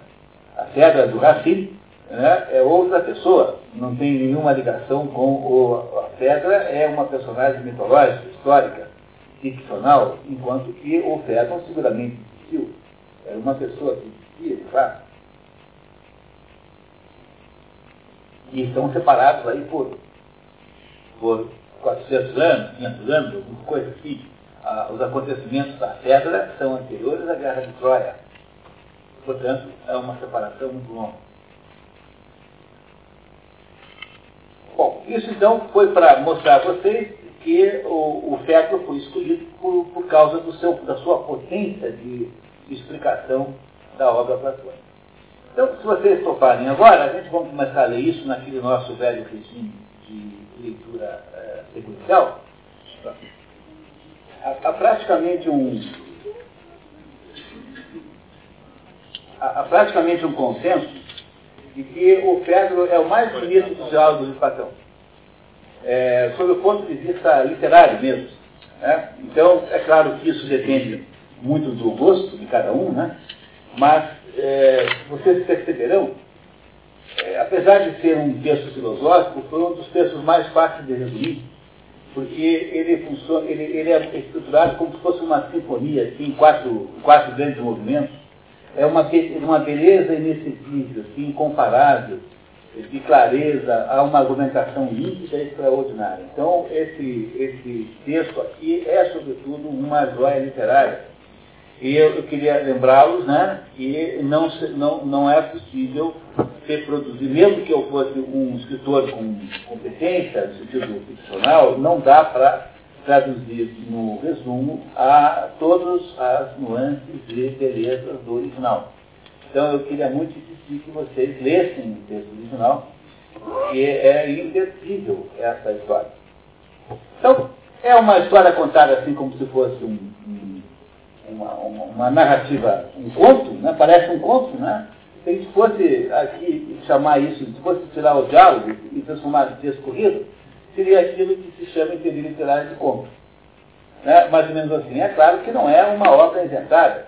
Não é alguma coisa é, que, que, lida com, com, com, o mundo ficcional, mas é uma coisa que envolve aí uma, uma, uma é, necessária compreensão de uma ideia, ou seja, é uma obra ensaística. O mundo quer aqui convencer você de alguma coisa. Então, vamos lá então, todos perceberam? Quer começar, por favor? Sócrates e Fedro, um jovem ateniense, encontram-se numa rua de Atenas. Fedro conta ao filósofo estar vindo da casa de seu mestre Lísias, onde ouvir um belo discurso. Lísias é aquele retórico, né? Se você olhar lá embaixo, na nota lá embaixo, pode olhar já. A nota tá, já pode ser lida. Lísias, um dos três filhos de Céfalo, era o mais famoso logógrafo, mestre da retórica de Atenas e havia ficado famoso pela defesa sobre o crime de Erastosthenes, em que defende uma uxoricida, alegando que matar a mulher obrigado pelas leis de Atenas. É, é um, tem hoje um, um, um, tal aí na televisão, tem um seriado de um advogado que, que é, o, é a mesma coisa que esse livro aqui. Diz o negócio é ganhar, a verdade é com Deus. o negócio é ganhar a causa.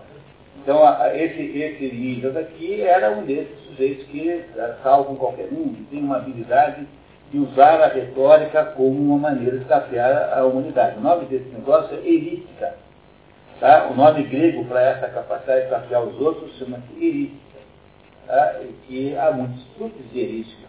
Então, esses, esses logógrafos aqui, ou retóricos, ah, na verdade, eram maneiras de convencer alguém de uma coisa, tendo ou não razão. Porque a ideia aí do, do retórico é que ele não está interessado na verdade, está interessado apenas em impressionar o outro lado. Tá? Então, esse Lisas é o, é o mestre desse, desse feto. Sócrates declara-se admirador de discursos e pede ao jovem que o reproduza para ele, embora desconfie que Fedro ouvir o discurso havia dias e que trazia uma cópia consigo, com o propósito de a decorar. Os dois saem da cidade, caminhando ao longo do riacho liso, Sócrates descalço como de hábito, até encontrarem um frondoso plátano, sobre o qual se estavam, não sem antes observar a sacralidade daquele lugar, que parece consagrado a Aquilô e às ninfas.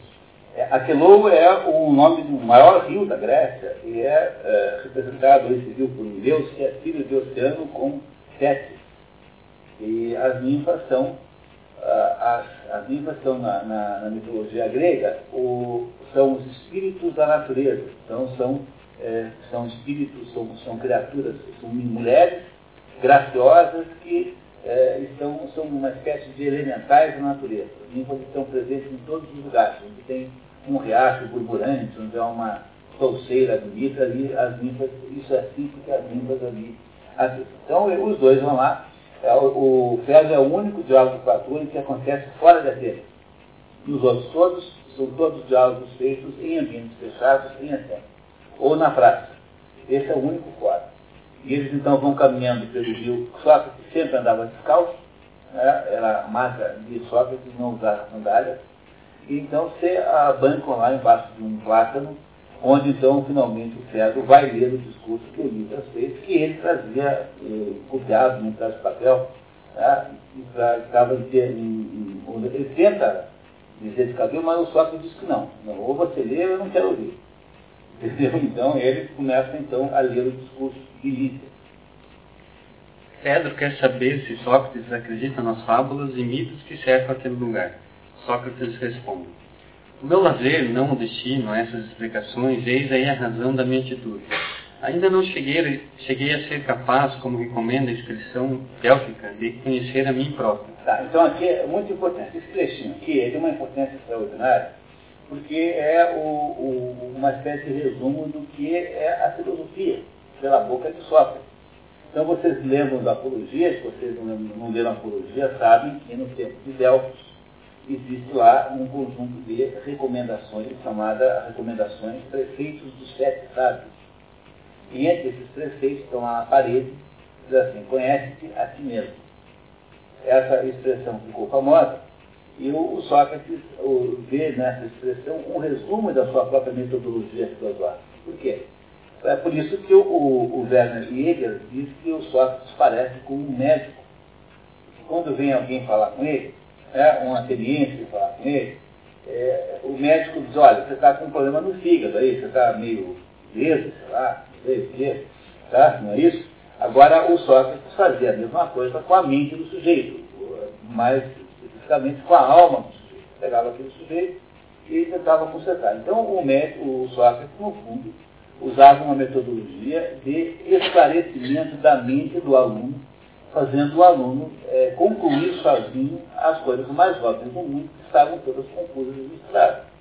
Por isso que o Sócrates está dando aqui para o, para o Credo que ele não está preocupado em saber se as histórias mitológicas são verdadeiras.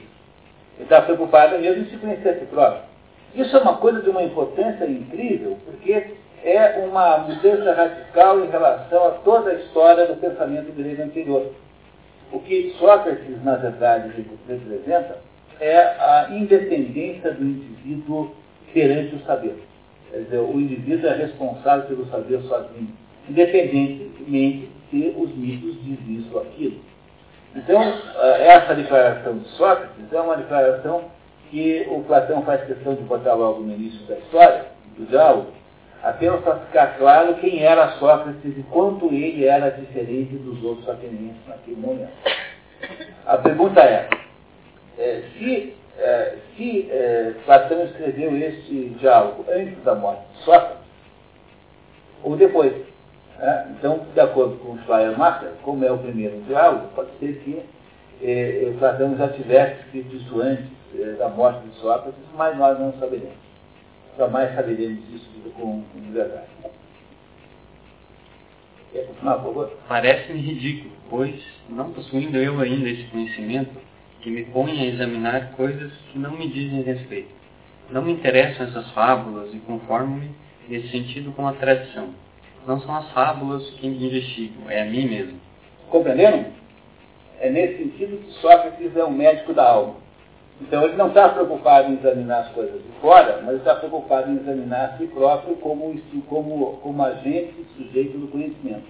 Então o que ele quer fazer, na verdade, é pelo menos chegar ao ponto de obedecer a, ao que está escrito lá na parede no oráculo de Delfos, que é conhecer a si próprio.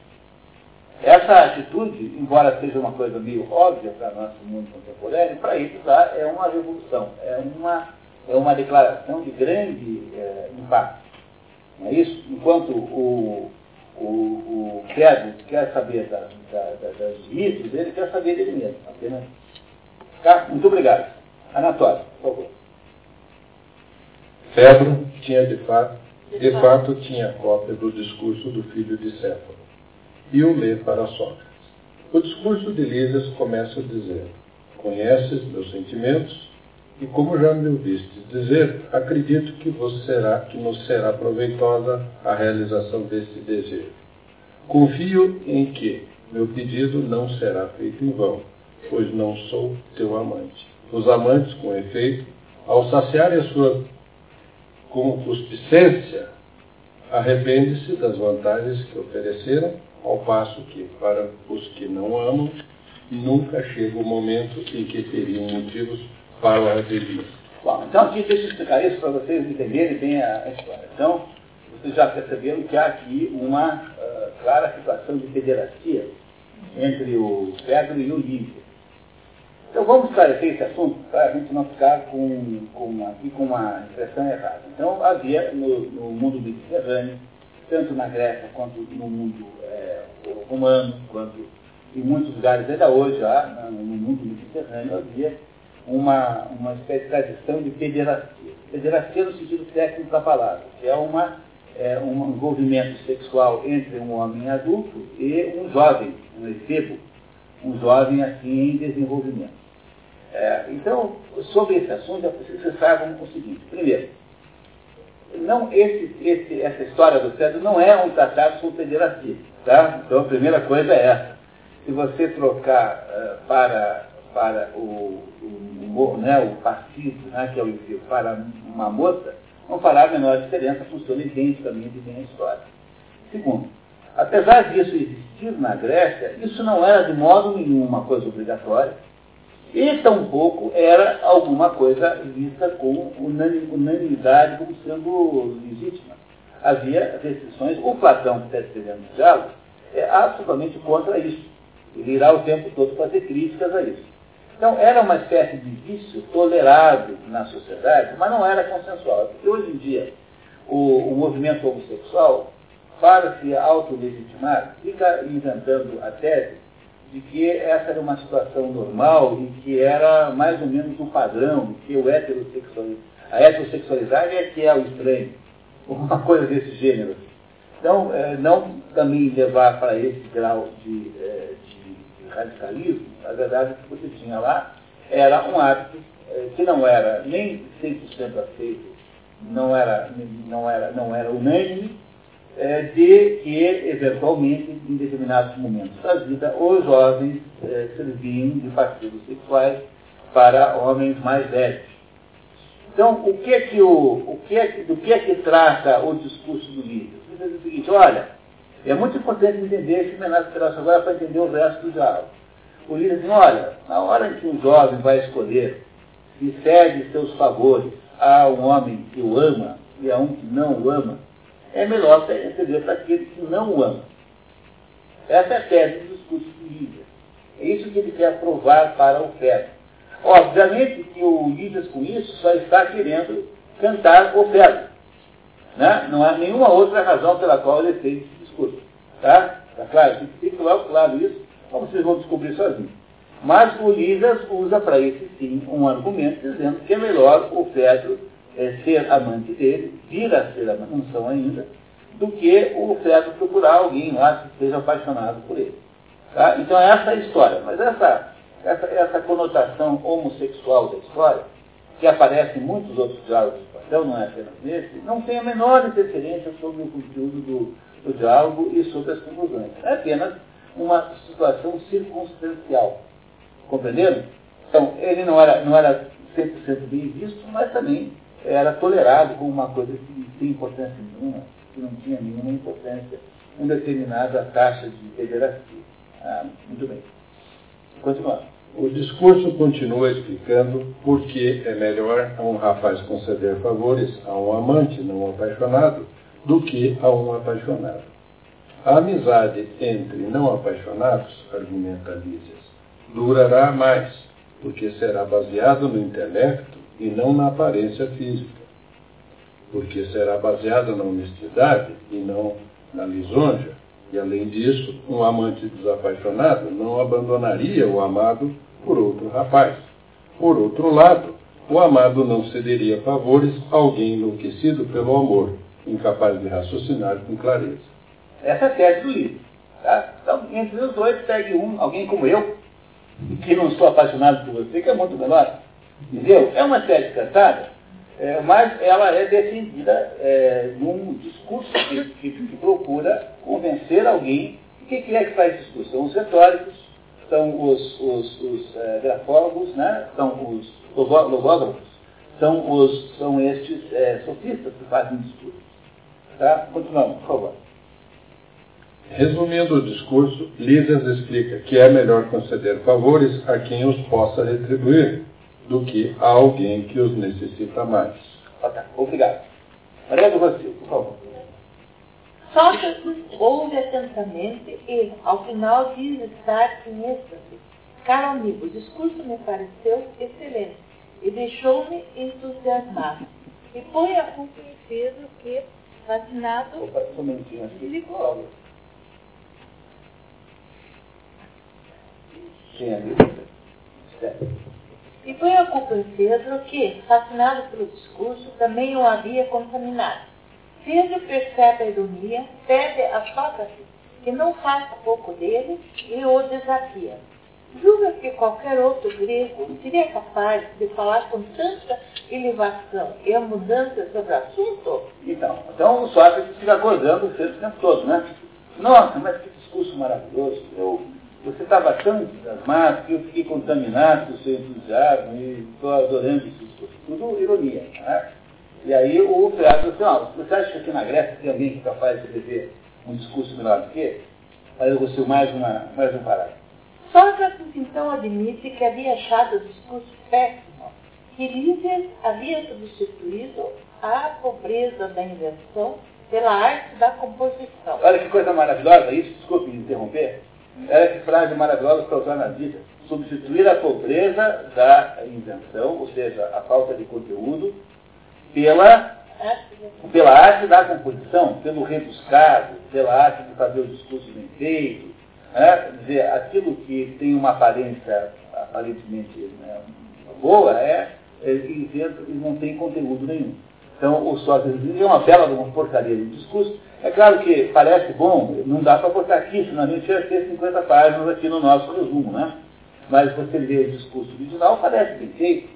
Mas aí é isso que o Sócrates acusa os retóricos, que a forma é muito boa, mas o conteúdo é nenhum, porque o retórico não está preocupado com o conteúdo, está preocupado apenas com o efeito que aquele, aquela peça fará no, no ouvinte. Só isso? Tá? Continuamos. E que ele, Sócrates, poderia fazer um discurso muito menor sobre o mesmo assunto, mas que não o faria. Pedro fica indignado e insiste em que ele o faça, ameaçando-o até mesmo com violência. Sócrates resiste, mas finalmente, quando Pedro jura pelo próximo sagrado nunca mais fazer discurso para Sócrates, caso ele não ceda, Sócrates com ironia concorda. Oh, homem sagrado, com que astúcia soubeste encontrar o meio de obrigar a fazer o que exige a um homem que é apaixonado por discursos e cobrindo a cabeça de vergonha, inicia sua versão do discurso de líder. É, não, um coração, né? Assim, não, uma vez um amigo meu me convidou para fazer um curso, dar um curso no SESC sobre administração de tempo. Eu assim, ah, eu não vou fazer, não tenho, não sei não vou fazer. Assim, ah, mas se você não for dar o eu nunca mais falo com você. Sem vista essa ameaça horrível, aí eu resolvi dar o, dar o. É a mesma coisa aqui, né? Assim, ó, se você não fizer um discurso melhor que o líder, eu nunca mais vi discurso nenhum para você. Daí diz o sócio, Pedro, como é que é? é ó homem sagrado, com que astúcia soubesse. Você viu a gozação? Que ironia? Tá? Então ele está fazendo ironia com o Pedro é, sobre o modo como Pedro fez para a maior ameaça do mundo. Ele ameaçou bater no Sócrates e não adiantou. Agora, nunca mais me contar os discursos do líder, não, isso eu não vou poder suportar, então resolveu fazer um discurso. Só que ele, preste atenção, ele cobre a cabeça porque ele tem vergonha, porque ele vai fazer um discurso igual ao do Líder, defendendo a mesma tese. E isso é importante vocês compreenderem. Ele vai agora fazer um discurso defendendo a mesma ideia do Líder, ideia com a qual ele de modo nenhum concorda. Mas ele está fazendo apenas isso. Ele está se colocando numa atitude de retórico, fazendo um belo discurso é, para uma tese errada, né, independente da qualidade da tese. Então, muito bem. Quer... Então, obrigado, Maneiro, de você. Tá? Sua vez, por favor. Como é seu nome? Lima Mar. Lima Mar, vamos lá. Nesse primeiro discurso, Sócrates começa estabelecendo uma definição de amor, de sua natureza e de seus efeitos definição que deverá estar de acordo com a opinião de nós, Sócrates e. Vamos. Partindo da definição de que é evidente que o amor é desejo, Sócrates explica que, embora todos os homens desejem a beleza, alguns estão apaixonados por ela e outros não. Explica que somos é, governados por dois princípios um é o desejo inato de prazer, outro, a opinião que pretende obter o que é melhor. Seguir esta opinião é ter a cabeça no lugar, enquanto perseguir irracionalmente o desejo de prazer é intemperante. A perseguição de diferentes desejos leva a diferentes destinos. Aquele que persegue o desejo por comida é o glutão, por exemplo. O desejo de ter prazer na beleza por meio de belos corpos chama-se eros. Então, então o Sócrates vai defender a mesma tese do líder. Diz, olha, é, o, o, amor é desejo de prazer. Então, há gente que está, deseja, está apaixonado e quer o prazer apaixonadamente, e gente que não quer. Então, qual é o melhor? O melhor é você né, é, se deixar, né, entregar-se para aquele que não quer. Quando o líder acha que é o certo. Ele vai explicar agora em seguida por quê. Não é? Muito bem, vamos lá. Muito obrigado. É, observa, por favor. O problema, Sócrates explica, é que os dominados por esse desejo tendem a transformar o ser amado no que lhe for mais conveniente, independentemente do que seja mais conveniente para o amado.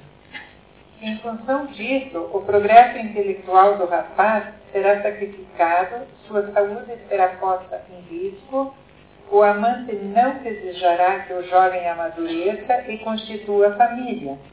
Tudo porque o amante o trata em função dos seus desejos e não em função do que seja melhor para ele. Pior ainda, em algum momento a intemperança cederá à temperança, promessas do amante ao amado serão quebradas. E aí faltou, faltou uma, um, o E, né? E promessas do amante ao amado serão quebradas. Sócrates conclui o discurso dizendo que o não apaixonado não fará nada disso, uma vez que é dirigido pela razão e não pelo desejo de prazer. Sócrates conclui que, como o lobo ama o cordeiro, ama o apaixonado o ser amado. Muito bem, e com isso Sócrates está apenas repetindo o que Lida tinha dito. Né? Dizendo que o sujeito que está completamente apaixonado tem uma visão egoísta, egocêntrica com relação ao, ao, amado, né? o amante e o amado. O amante, a expressão amante aqui é sempre a referência àquele que está apaixonado. Tá? E o amado, aquele que é objeto do amor. Então, diz aqui o Sócrates, fala, repetindo o argumento de Lísia, que, o, o, que de fato Lísia tem razão, porque o amor do, do apaixonado pelo, pelo, pelo, pelo amante, pelo amado, é igual ao amor que o lobo tem pelo cordeiro. É um amor predatório. No dia então que desaparecer a paixão uh, do amante, então não, não serão cumpridas as promessas que ele fez para atrair o amado para os seus desejos. E que, portanto, esse Sócrates também concorda é, com o melhor. Não é que ele concorda, o discurso que ele acabou de fazer é apenas uma maneira de fazer o mesmo discurso que Lisa fez, de uma maneira completamente diferente e muito melhor. E onde é que está a principal diferença entre os dois discursos? No fundo, os dois defendem a mesma tese, a tese de que é melhor ceder ao não apaixonado do que ao apaixonado. Mas no segundo caso, Sócrates começou definindo o que era paixão, o que era amor, estabeleceu uma diferença, ou seja, fez uma classificação dos tipos de amantes e analisou e examinou cada tipo para chegar à conclusão final de que era melhor ficar com aquele que não está apaixonado. Diferentemente disso, o líder, ao fazer o seu discurso, começou meio pelo fim e não foi capaz de produzir a mesmo arrazoado explicando como a coisa deveria ser. Então aí já há uma diferença muito grande entre aquilo que Midas fez, que é um, um, trabalho de retórica, e o que o, o Sócrates faz, que é um, uma, um raciocínio filosófico, digamos assim. Ok? Muito obrigado. Isso é. Marcelo, né? Marcelo. Tá. Dito isso, Sócrates, dizendo-se prisioneiro das ninfas, preparava-se para partir antes que elas o controlem completamente. As ninfas moram naquele recanto ali, tá? Tá vendo aquele lugarzinho ali? Tem as ninfas ali. Então eu falo, olha, é, eu só fui capaz de fazer tudo por razão, né? Esse discurso é, no tema de livros, porque as ninfas se associaram de mim. Tá? Então ele quer ir embora agora antes que faça alguma besteira. Tá? É o que vai dizer em seguida, pode ver. Sócrates só que quiser só mencionar que a sorte está falando, tá? tá? Não notaste, meu amigo, que já deixei de falar em diterambos e passei ao ritmo da apoética? Epopeia. Epopeia. Ditirambos é poesia.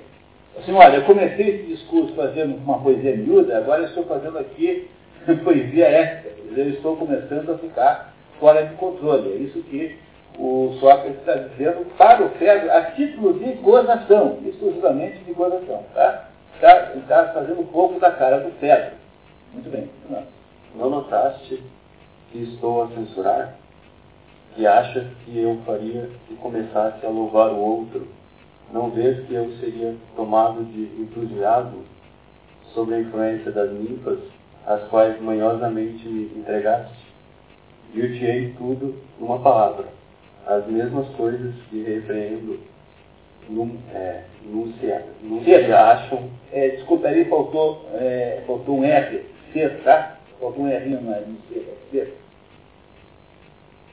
Repreendemos num ser, acham no outro, mas transformadas nos seus contrários, isto é, em bem.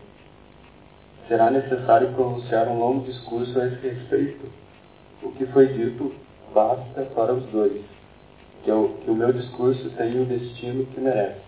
Agora, antes que me obrigues a falar mais, vou atravessar o riacho e afastar-me. Então, o que é que o Sócrates está dizendo sincero? Falou assim, olha, eu vou embora antes que comece a falar da outra tese, às vezes começa a defender a outra ideia de que é melhor se entregar ao apaixonado.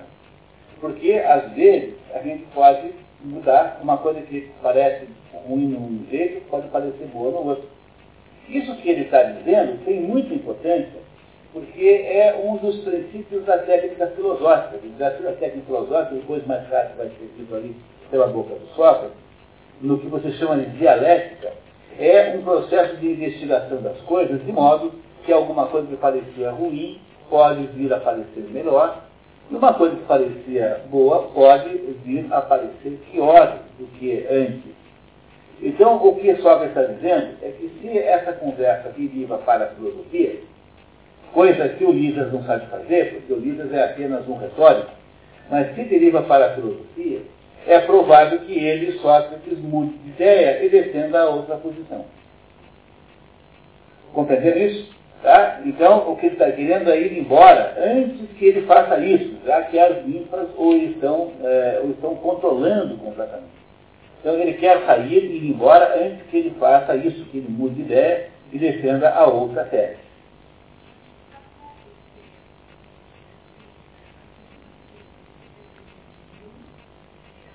Ah, bom, é verdade. Então aí tem uma vírgula, né? Tá? É isso? Então, para ser assim, falta uma vírgula depois de número.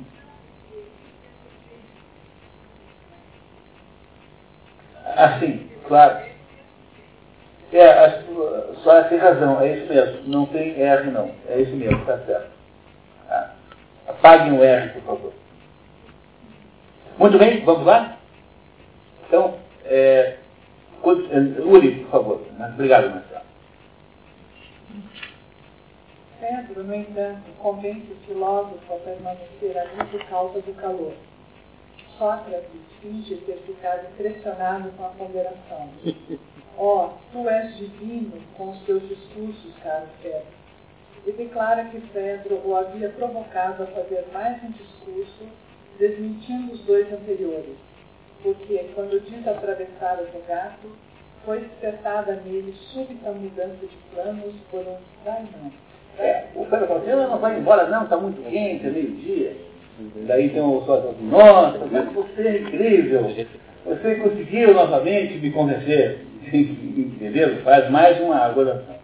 E aí o, o Sócrates diz que na hora que ele está querendo atravessar o rio, um daimon o, o domina. E daimon é uma coisa que de vez em quando baixa em Sócrates. A palavra daimon significa demônio. O sentido de daimon moderno é muito negativo, né? Uma influência má. Mas isso não era assim no tempo da Grécia. Uh, daimon é um demônio no sentido de ser um. Todo mundo acha, os estudiosos acham, que o tal do Daimon de Sócrates é uma espécie de consciência moral, ou então é, é aquilo que os próprios gregos chamavam de gênio familiar, uma entidade é, que cuida de uma certa família, uma entidade espiritual, que de vez em quando intervém é, no, no, na, pessoa para fazer uma mudança, de, causar uma mudança de plano. Então, várias, em vários diálogos, o, o Sócrates é atingido por esse Daimon. Então, como foi adquirido por Islam, agora ele vai fazer um outro discurso, que é o seu segundo, é o terceiro discurso da história, o segundo de Sócrates, para retificar alguma coisa que ele fez muito errado no segundo. Tá? Vamos lá, Uri, por favor. Explica o filósofo. Ele sempre me impede de fazer o seu desejo. Parece-me ouvir uma voz que vinha cá de dentro e não me permitia ir embora antes de oferecer aos deuses uma expiação, como se eu houvesse cometido alguma impiedade. A impiedade de Sócrates havia cometido, a impiedade que Sócrates havia cometido teria sido contra Eros, Deus do amor. Mas ele não fez um discurso dizendo que estar apaixonado é completamente errado? Né? Ele faz um discurso achando que quem está apaixonado vai fazer um malefício a outra pessoa. Então, com isso, ele ofendeu terrivelmente Eros, que é o Deus do amor, E agora ele vai tentar, com o segundo discurso, consertar essa indelicadeza que fez a, a, a essa. Você lê mais um pouquinho? Mas tal coisa não foi dita por livro, nem no teu discurso, aquele que minha língua enfeitiçada pronunciou. Ora, se Eros, se Eros é, como de fato é, um Deus ou um ser divino, não poderá ser mal. Entretanto, os dois discursos que se fizeram a seu respeito referiam-se a ele como se eu fosse. Esses discursos... Esses discursos é o do Lisas e o do primeiro. Né? Estão entendendo, não é isso, né? Esses discursos pecaram contra Eros. Além disso, a tolice dos mesmos é cômica, pois, embora não tenham dito nada de verdadeiro nem de aproveitável, enchem-se de importância, porque conseguiram iludir alguns ingênuos e ganhar os seus aplausos. É, isso é uma grande crítica ao, ao, a quem acreditava no sofista. Né? Dizendo, olha, é, esses discursos aí são bonitos, mas eles só, só servem para os otários é, comprarem. É o que ele está dizendo. Eis porque, meu filho, é necessário que eu me penitencie. Ora, a disposição dos que pecaram contra a mitologia está uma antiga expiação que Homero não conhecia, mas que Esquivícoro conhecia. Este perdeu a luz dos olhos por ter ofendido a Helena mas, ao contrário de Homero, não ignorava a causa disso. Como amigo das musas, ele a conhecia e imediatamente escreveu estes versos. Não foi verdadeiro o teu discurso. Tu jamais entraste no navio e tão pouco estiveste no castelo de Troia. Bom, então, só explicar isso que é muito interessante. Esse, esse Zico, né, esse Zico, esse Zícoro, era um poeta que, do meu modo que Homero, criou, uh, um, contou uma história da Ilíada, contada por Homero, que a causa da guerra de Troia tinha sido o fato de que a Helena uh, havia fugido com o padre. Porque o, o, o que está escrito na Ilíada, e, e, que era a voz corrente, é que a Helena não foi raptada pelo padre. Ela foi, ela foi, ela foi inconsciente, né? foi concordando, embora é, de de Esparta com, com, com, com o pai, que era filho do rei de Troia. E aí começa a guerra de, de Troia. Bom, então, como isso, na verdade, é uma espécie de acusação a Helena, é, então disse que, como isso não teria sido verdade, porque no fundo o que teria sido feito era uma, uma, uma, uma magia, que a Helena nunca teria estado em Troia de verdade, que tudo teria sido feito por complô dos mágicos e dos feiticeiros, e portanto, contar essa história é produzir uma calúnia contra Helena. Então, o, tanto o, esse Zícoro quanto o Homero teriam ficado cegos. O Homero, é, embora não se saiba muito da vida dele, teria sido cego, pelo menos no final da vida. E por que, que ambos teriam sido cegos? Porque ambos andaram caluniando a Helena de Troia que não era de Troia coisa nenhuma, de acordo com essa versão dos acontecimentos. E então diz aqui o, o, o Sócrates que, do mesmo modo que esses dois aí caluniaram Helena, ele também gostaria de descaluniar Eros. E que para isso existe um método, que só o estesículo é que sabia, que era contar a história contrária logo em seguida, para desmentir a mentira que contou. Então, como é a história do estesículo? Não foi verdadeiro o seu discurso tu jamais entrasse no navio e tampouco estivesse no castelo de Troia. Então, com isso, o discípulo conseguiu recuperar a visão. Como Homero não sabia dessa, dessa, dessa possibilidade, né? então passou, ficou cego até o fim da vida. Então, o que é que o Sócrates está dizendo? Que ele, Sócrates, vai fazer a mesma coisa que o discípulo fez com relação a Helena para Eros. Então, ele vai, então, é, contar uma palinódia Palinódia é alguma coisa que explica ao contrário. Palinódia é uma, uma tentativa de desmentir uma calúnia que você fez contra um Deus. É isso? Pode ler até o fim para você ver. Depois de ter contemplado a sua palinódia, foi-lhe restituída a vista. Eu, porém, serei mais sábio do que ele me conta. Antes que venha sofrer pela ofensa feita a Eros, tentarei fazer a minha falinosa, mas com a cabeça, mas com a cabeça em nua e não, mas antes embuçada. É, esse exinho está sobrando, tá? Tirem essa, esse esse artigo não tem. Cabeça nua e não como antes embuçada. Então, agora, o, o Sócrates disse exatamente como fez o Zícolo, ele vai se retratar perante o Deus, para que o Deus não lhe mande nenhuma desgraça como mandou para Homero.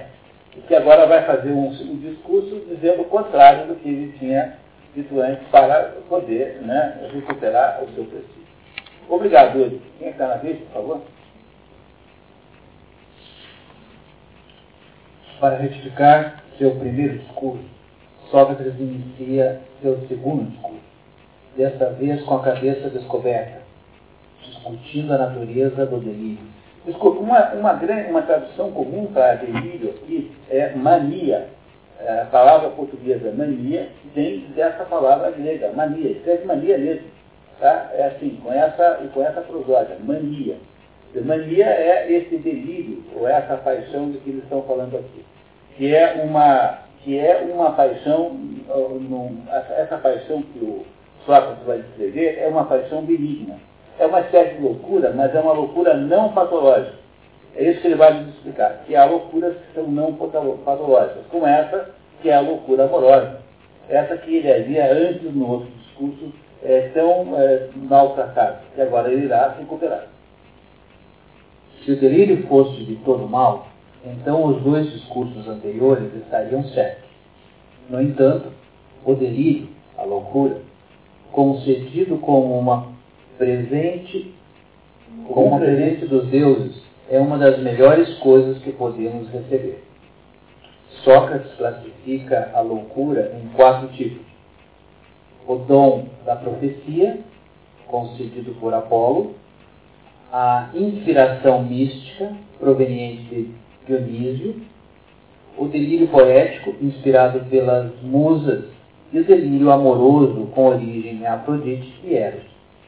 Em seguida, Sócrates dedica-se a provar a origem divina destas últimas espécies, desta última espécie de loucura, o assunto motor do diálogo. Então, então o Clóvis começa a dizer o seguinte, que de fato há loucura. Uh, entenda por loucura também a palavra mania, que é a mesma coisa. Porém, essas manias de que ele está falando aqui são manias que são entregues como presentes de Deus, portanto não pode ser má. E que tipo de manias são essas? Que tipo de loucura é isso? A primeira mania é a loucura, a, a loucura que Apolo concede, que é a loucura da evidência, né? da profecia, ah, quem recebeu essa, essa, esse dom foi a Cassandra, que ela, irmã de, irmã de Heitor, filha de, de, do rei de Troia, do primo, e a Cassandra, então, porque recebeu essa competência de Apolo, e a desejava seduzir, essa foi a razão pela qual Apolo deu a Cassandra, que era muito bonita, essa competência, é, é, é, que ela sabia tudo o que ia acontecer em Troia, todas as profecias corretamente. No entanto, ninguém acreditou nela, porque como ela eh, não cedeu lá os desejos de Apolo, Apolo deu a ela também, tirou dela o, o dom da, do convencimento. Quer dizer, a Cassandra sabia tudo o que ia acontecer no futuro, mas não conseguia convencer ninguém disso. Essa história é uma história belíssima, uma das mais belas histórias de mitologia, mitologia nunca é alguma coisa para você gastar o seu tempo analisando. Mitologia não é um texto literário é, que você deve analisar. mitologia é um instrumento de análise. mitologia é uma espécie de chave com a qual você abre a porta do conhecimento humano. Então, o que é que o mito de Cassandra quer dizer? É que, nessa vida, frequentemente, o fato de que você tem razão o torna a pessoa mais solitária do mundo. É muito comum acontecer de, de um sujeito ter toda a razão e absolutamente ninguém acreditar nisso. Isso aconteceu com Sócrates e aconteceu com Jesus Cristo. Só para dar dois exemplos bem grandes. Né? Mas acontece com todo mundo também.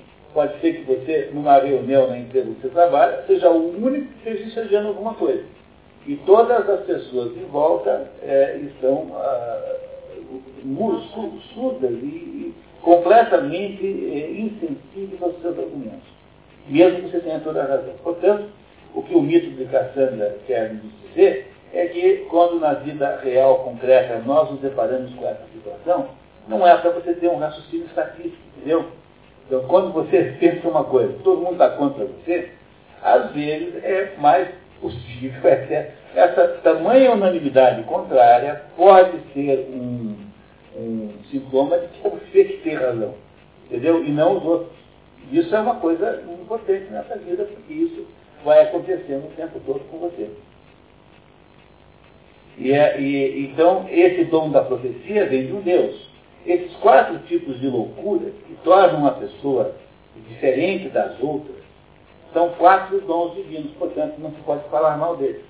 A paixão, o dom, por exemplo, que, que Eros produz, que é essa, essa, esse delírio amoroso, delírio é uma palavra usada aqui o tempo todo, na tradução menos, o delírio amoroso é totalmente legítimo e é uma loucura legítima e benigna, e não é maligna.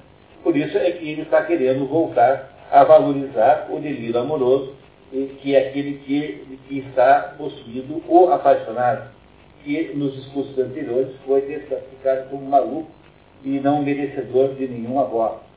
É isso? Tá? Muito bem, vamos ver como é que ele continua explicando. Essas são as vantagens do delírio que derivam dos deuses. Não devemos temer nem nos deixemos perturbar, pois com, com um discurso no qual se pretende que se deve preferir ao apaixonado, o sensato. É o primeiro que deve obter a palma da vitória, pois o amor foi enviado ao amante e ao amado, não em virtude de sua utilidade material, mas ao contrário e é o que mostraremos. Esse delírio lhes foi incutido pelos deuses para sua felicidade. Essa prova excitará o desdém dos maus, mas persuadirá o sábio. Nessas condições, o que desde logo é necessário fazer é indagar qual a verdade acerca da natureza da alma. Obras, indagar que a sua natureza é Ok, muito bem.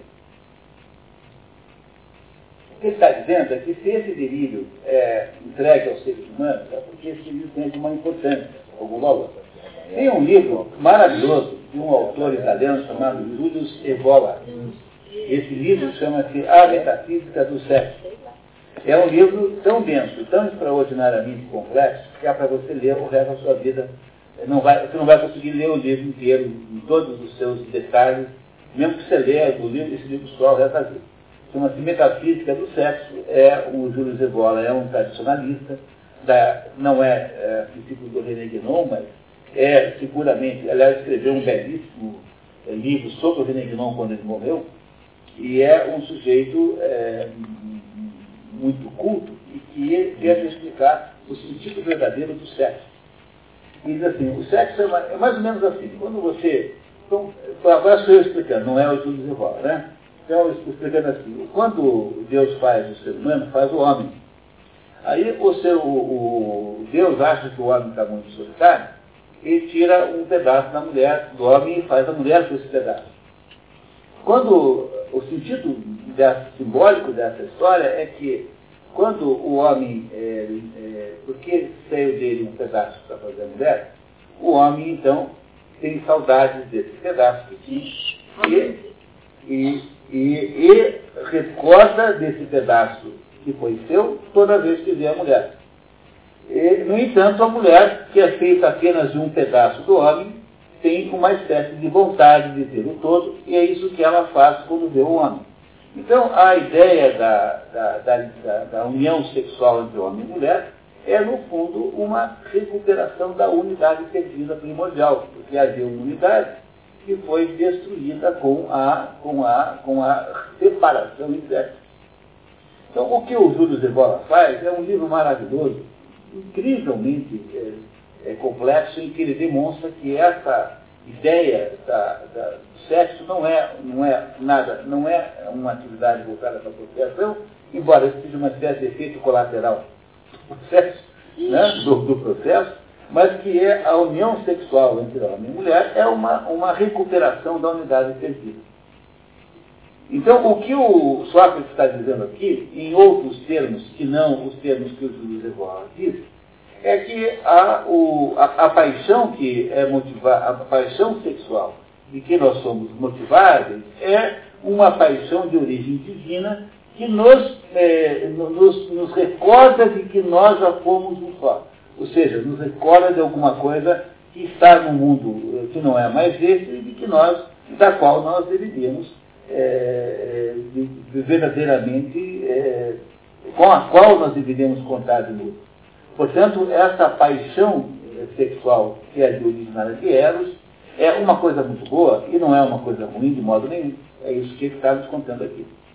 Você entender isso com profundidade, leia o Júlio de Borba, Metafísica do Sexo. Você não se arrependerá. É, isso é todas as teorias de androginismo, de hermafroditismo, todas são analisadas pelo Júlio Zevola. É um tratado magnífico. Recomendo fortemente a Metafísica do Sexo, existe traduzido em, em português, aliás, uma tradução muito boa, e que vale a pena ler, vocês não irão perder tempo. Tá? Magnífico livro. Muito bem, obrigado, tá?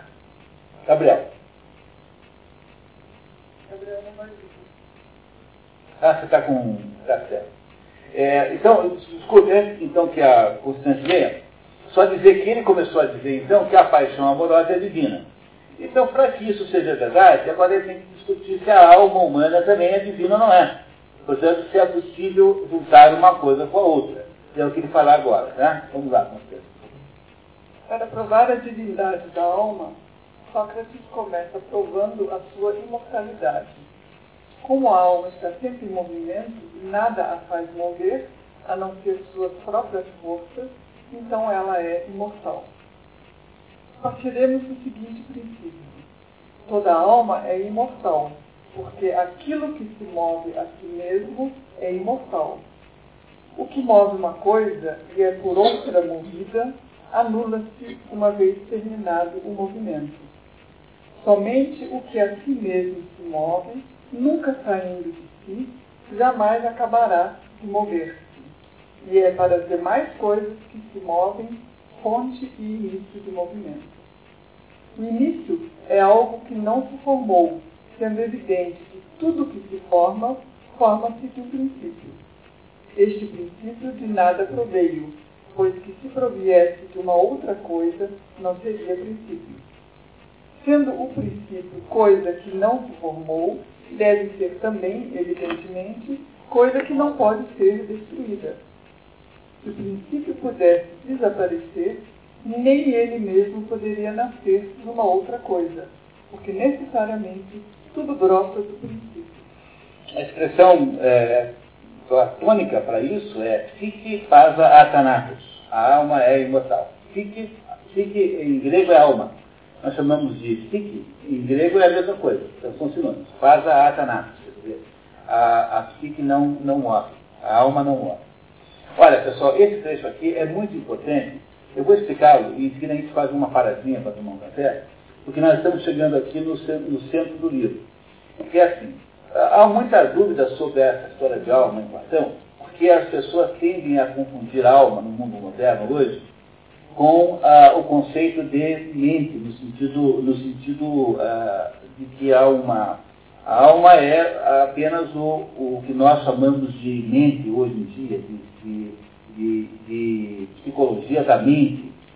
E o que os gregos ah, faziam é chamar de alma alguma coisa muito maior do que isso. Na verdade, a alma platônica, a alma que Platão defende, não é uma mente individual de um indivíduo, é uma espécie de substância cósmica ah, então, o que, quando Platão diz que a alma é imortal, ele está nos ajudando a entender o sentido da eternidade. Porque eu preciso fazer aqui uma pequena digressão para vocês compreenderem isso. A coisa mais confusa que existe e que acaba sempre fazendo um nó na cabeça das pessoas é que as pessoas não têm menor ideia que seja infinito. Por quê? Porque uh, a gente uh, fica se referindo a infinito uh, indevidamente no lugar da palavra indefinido. Por exemplo, quantas uh, grãos de areia existem no planeta Terra? Certamente não é um número infinito, mas é um número indefinido. E por que, que não é infinito? Porque tudo que existe nesse mundo concreto, porque a, a palavra definir, o que, que é a palavra definir? A palavra definir significa colocar fim, colocar limite. Então, toda vez que eu defino alguma coisa, qualquer coisa que seja, eu estou estabelecendo limitações. Então, quando eu digo assim, que uma vaca é um mamífero, eu estou automaticamente dizendo que uma vaca não põe ovos. Não é isso? Porque ao definir a vaca como um mamífero, eu excluo automaticamente a possibilidade de ela pôr ovos. Então, toda vez que eu defino, ao mesmo tempo que eu defino, eu limito. Limite significa há algumas coisas que essa coisa é e há algumas coisas que essa coisa não é. Logo, tudo aquilo que existe aqui dentro do nosso, nada do que existe aqui no mundo real que nós vivemos, nesse mundo material, pode ser infinito. Porque tudo que existe pode ser definido de alguma maneira e, portanto, ao ser definido, será de alguma maneira é, limitado. Definir é limitar. São, as duas palavras são parentes. A única coisa que não é, é, que não é limitada, que portanto é verdadeiramente infinita, é Deus. Então Deus é infinito porque Deus não pode de modo nenhum ser limitado. É por essa razão que aqueles sábios orientais, às vezes para definir Deus, dizem assim, Deus é aquele que não é. Compreenderam isso? Porque a tentativa de dizer que é alguma coisa é necessariamente uma tentativa limitante. Então, um sábio oriental, quando vai definir Deus, o que é Deus? Deus é aquele que não é. Porque qualquer coisa que você seja, obrigatoriamente limita. Quando eu era criança, tinha aquela, o pessoal que ficava implicando com, a, com, os dogmas religiosos, não dizia assim, não, veja, Deus não pode ser o que se diz aí na Bíblia, porque se Deus é todo-poderoso, Deus pode inventar um Deus maior do que ele, é, e, portanto, não ser mais tão poderoso assim, que haverá um maior que ele. Pois essa é uma proposição absurda, absurda em si própria. Veja, você não pode, Deus não pode cancelar a lógica. Você não pode produzir absurdos é, lógicos como verdade, porque isso não funciona assim. Dizer, Deus não pode criar ninguém maior do que ele, porque Deus já é infinito. E o infinito já é absolutamente infinito. Compreendendo como eu não posso, por que Deus não pode fazer um Deus maior que ele? Porque Deus só poderia fazer um Deus maior que ele se ele fosse de determinado tamanho que pudesse, é, portanto, definido, que pudesse ser aumentado. Mas como Deus já não é definível, portanto, não dá para ser maior. Portanto, nós temos que nos acostumar a entender que infinito é um conceito que só se aplica ao mundo metafísico, a Deus. E que nesse mundo físico em que nós vivemos, tridimensional, com peso, aqui só existem coisas finitas. Enquanto elas são muito grandes, muito numerosas, então nós devemos dizer delas que elas são indefinidas, mas não infinitas. E sabe quem é o responsável por essa confusão? É o diabo do tal do infinito, do infinito matemático. Quer dizer, essa ideia matemática, que você pode colocar sempre um número depois do outro, dá a falsa impressão de que existe alguma coisa infinita no mundo concreto, quando na verdade é, esse infinito matemático é apenas um indefinido também, não é infinito de modo nenhum. Compreenderam isso? Então, então o, que, o, o que está aqui é, tentando aqui o Sócrates nos contar com isso, tá? é que o conceito, a melhor maneira de compreender, compreender a alma platônica é que a alma platônica é uma representação, uma materialização, uma manifestação do mundo infinito que transcende esse mundo que está aqui. É por isso que a alma é imortal. Não porque haja aí uma conotação espiritista do problema. Os espíritas, de modo geral, é, dizem que a base do espiritismo kardecista está ou no, ou no hinduísmo, onde não está de modo nenhum, ou no Platão, porque o Platão defenderia a ideia de que a alma é imortal no sentido de a alma ser um, aquilo que se chama de espírito, no centro espírita, mas o conceito de alma aqui, dos gregos de parafração, é um conceito é, mais ou menos assim. Alma é igual à substância cósmica. Portanto, essa substância cósmica, assim, é infinita.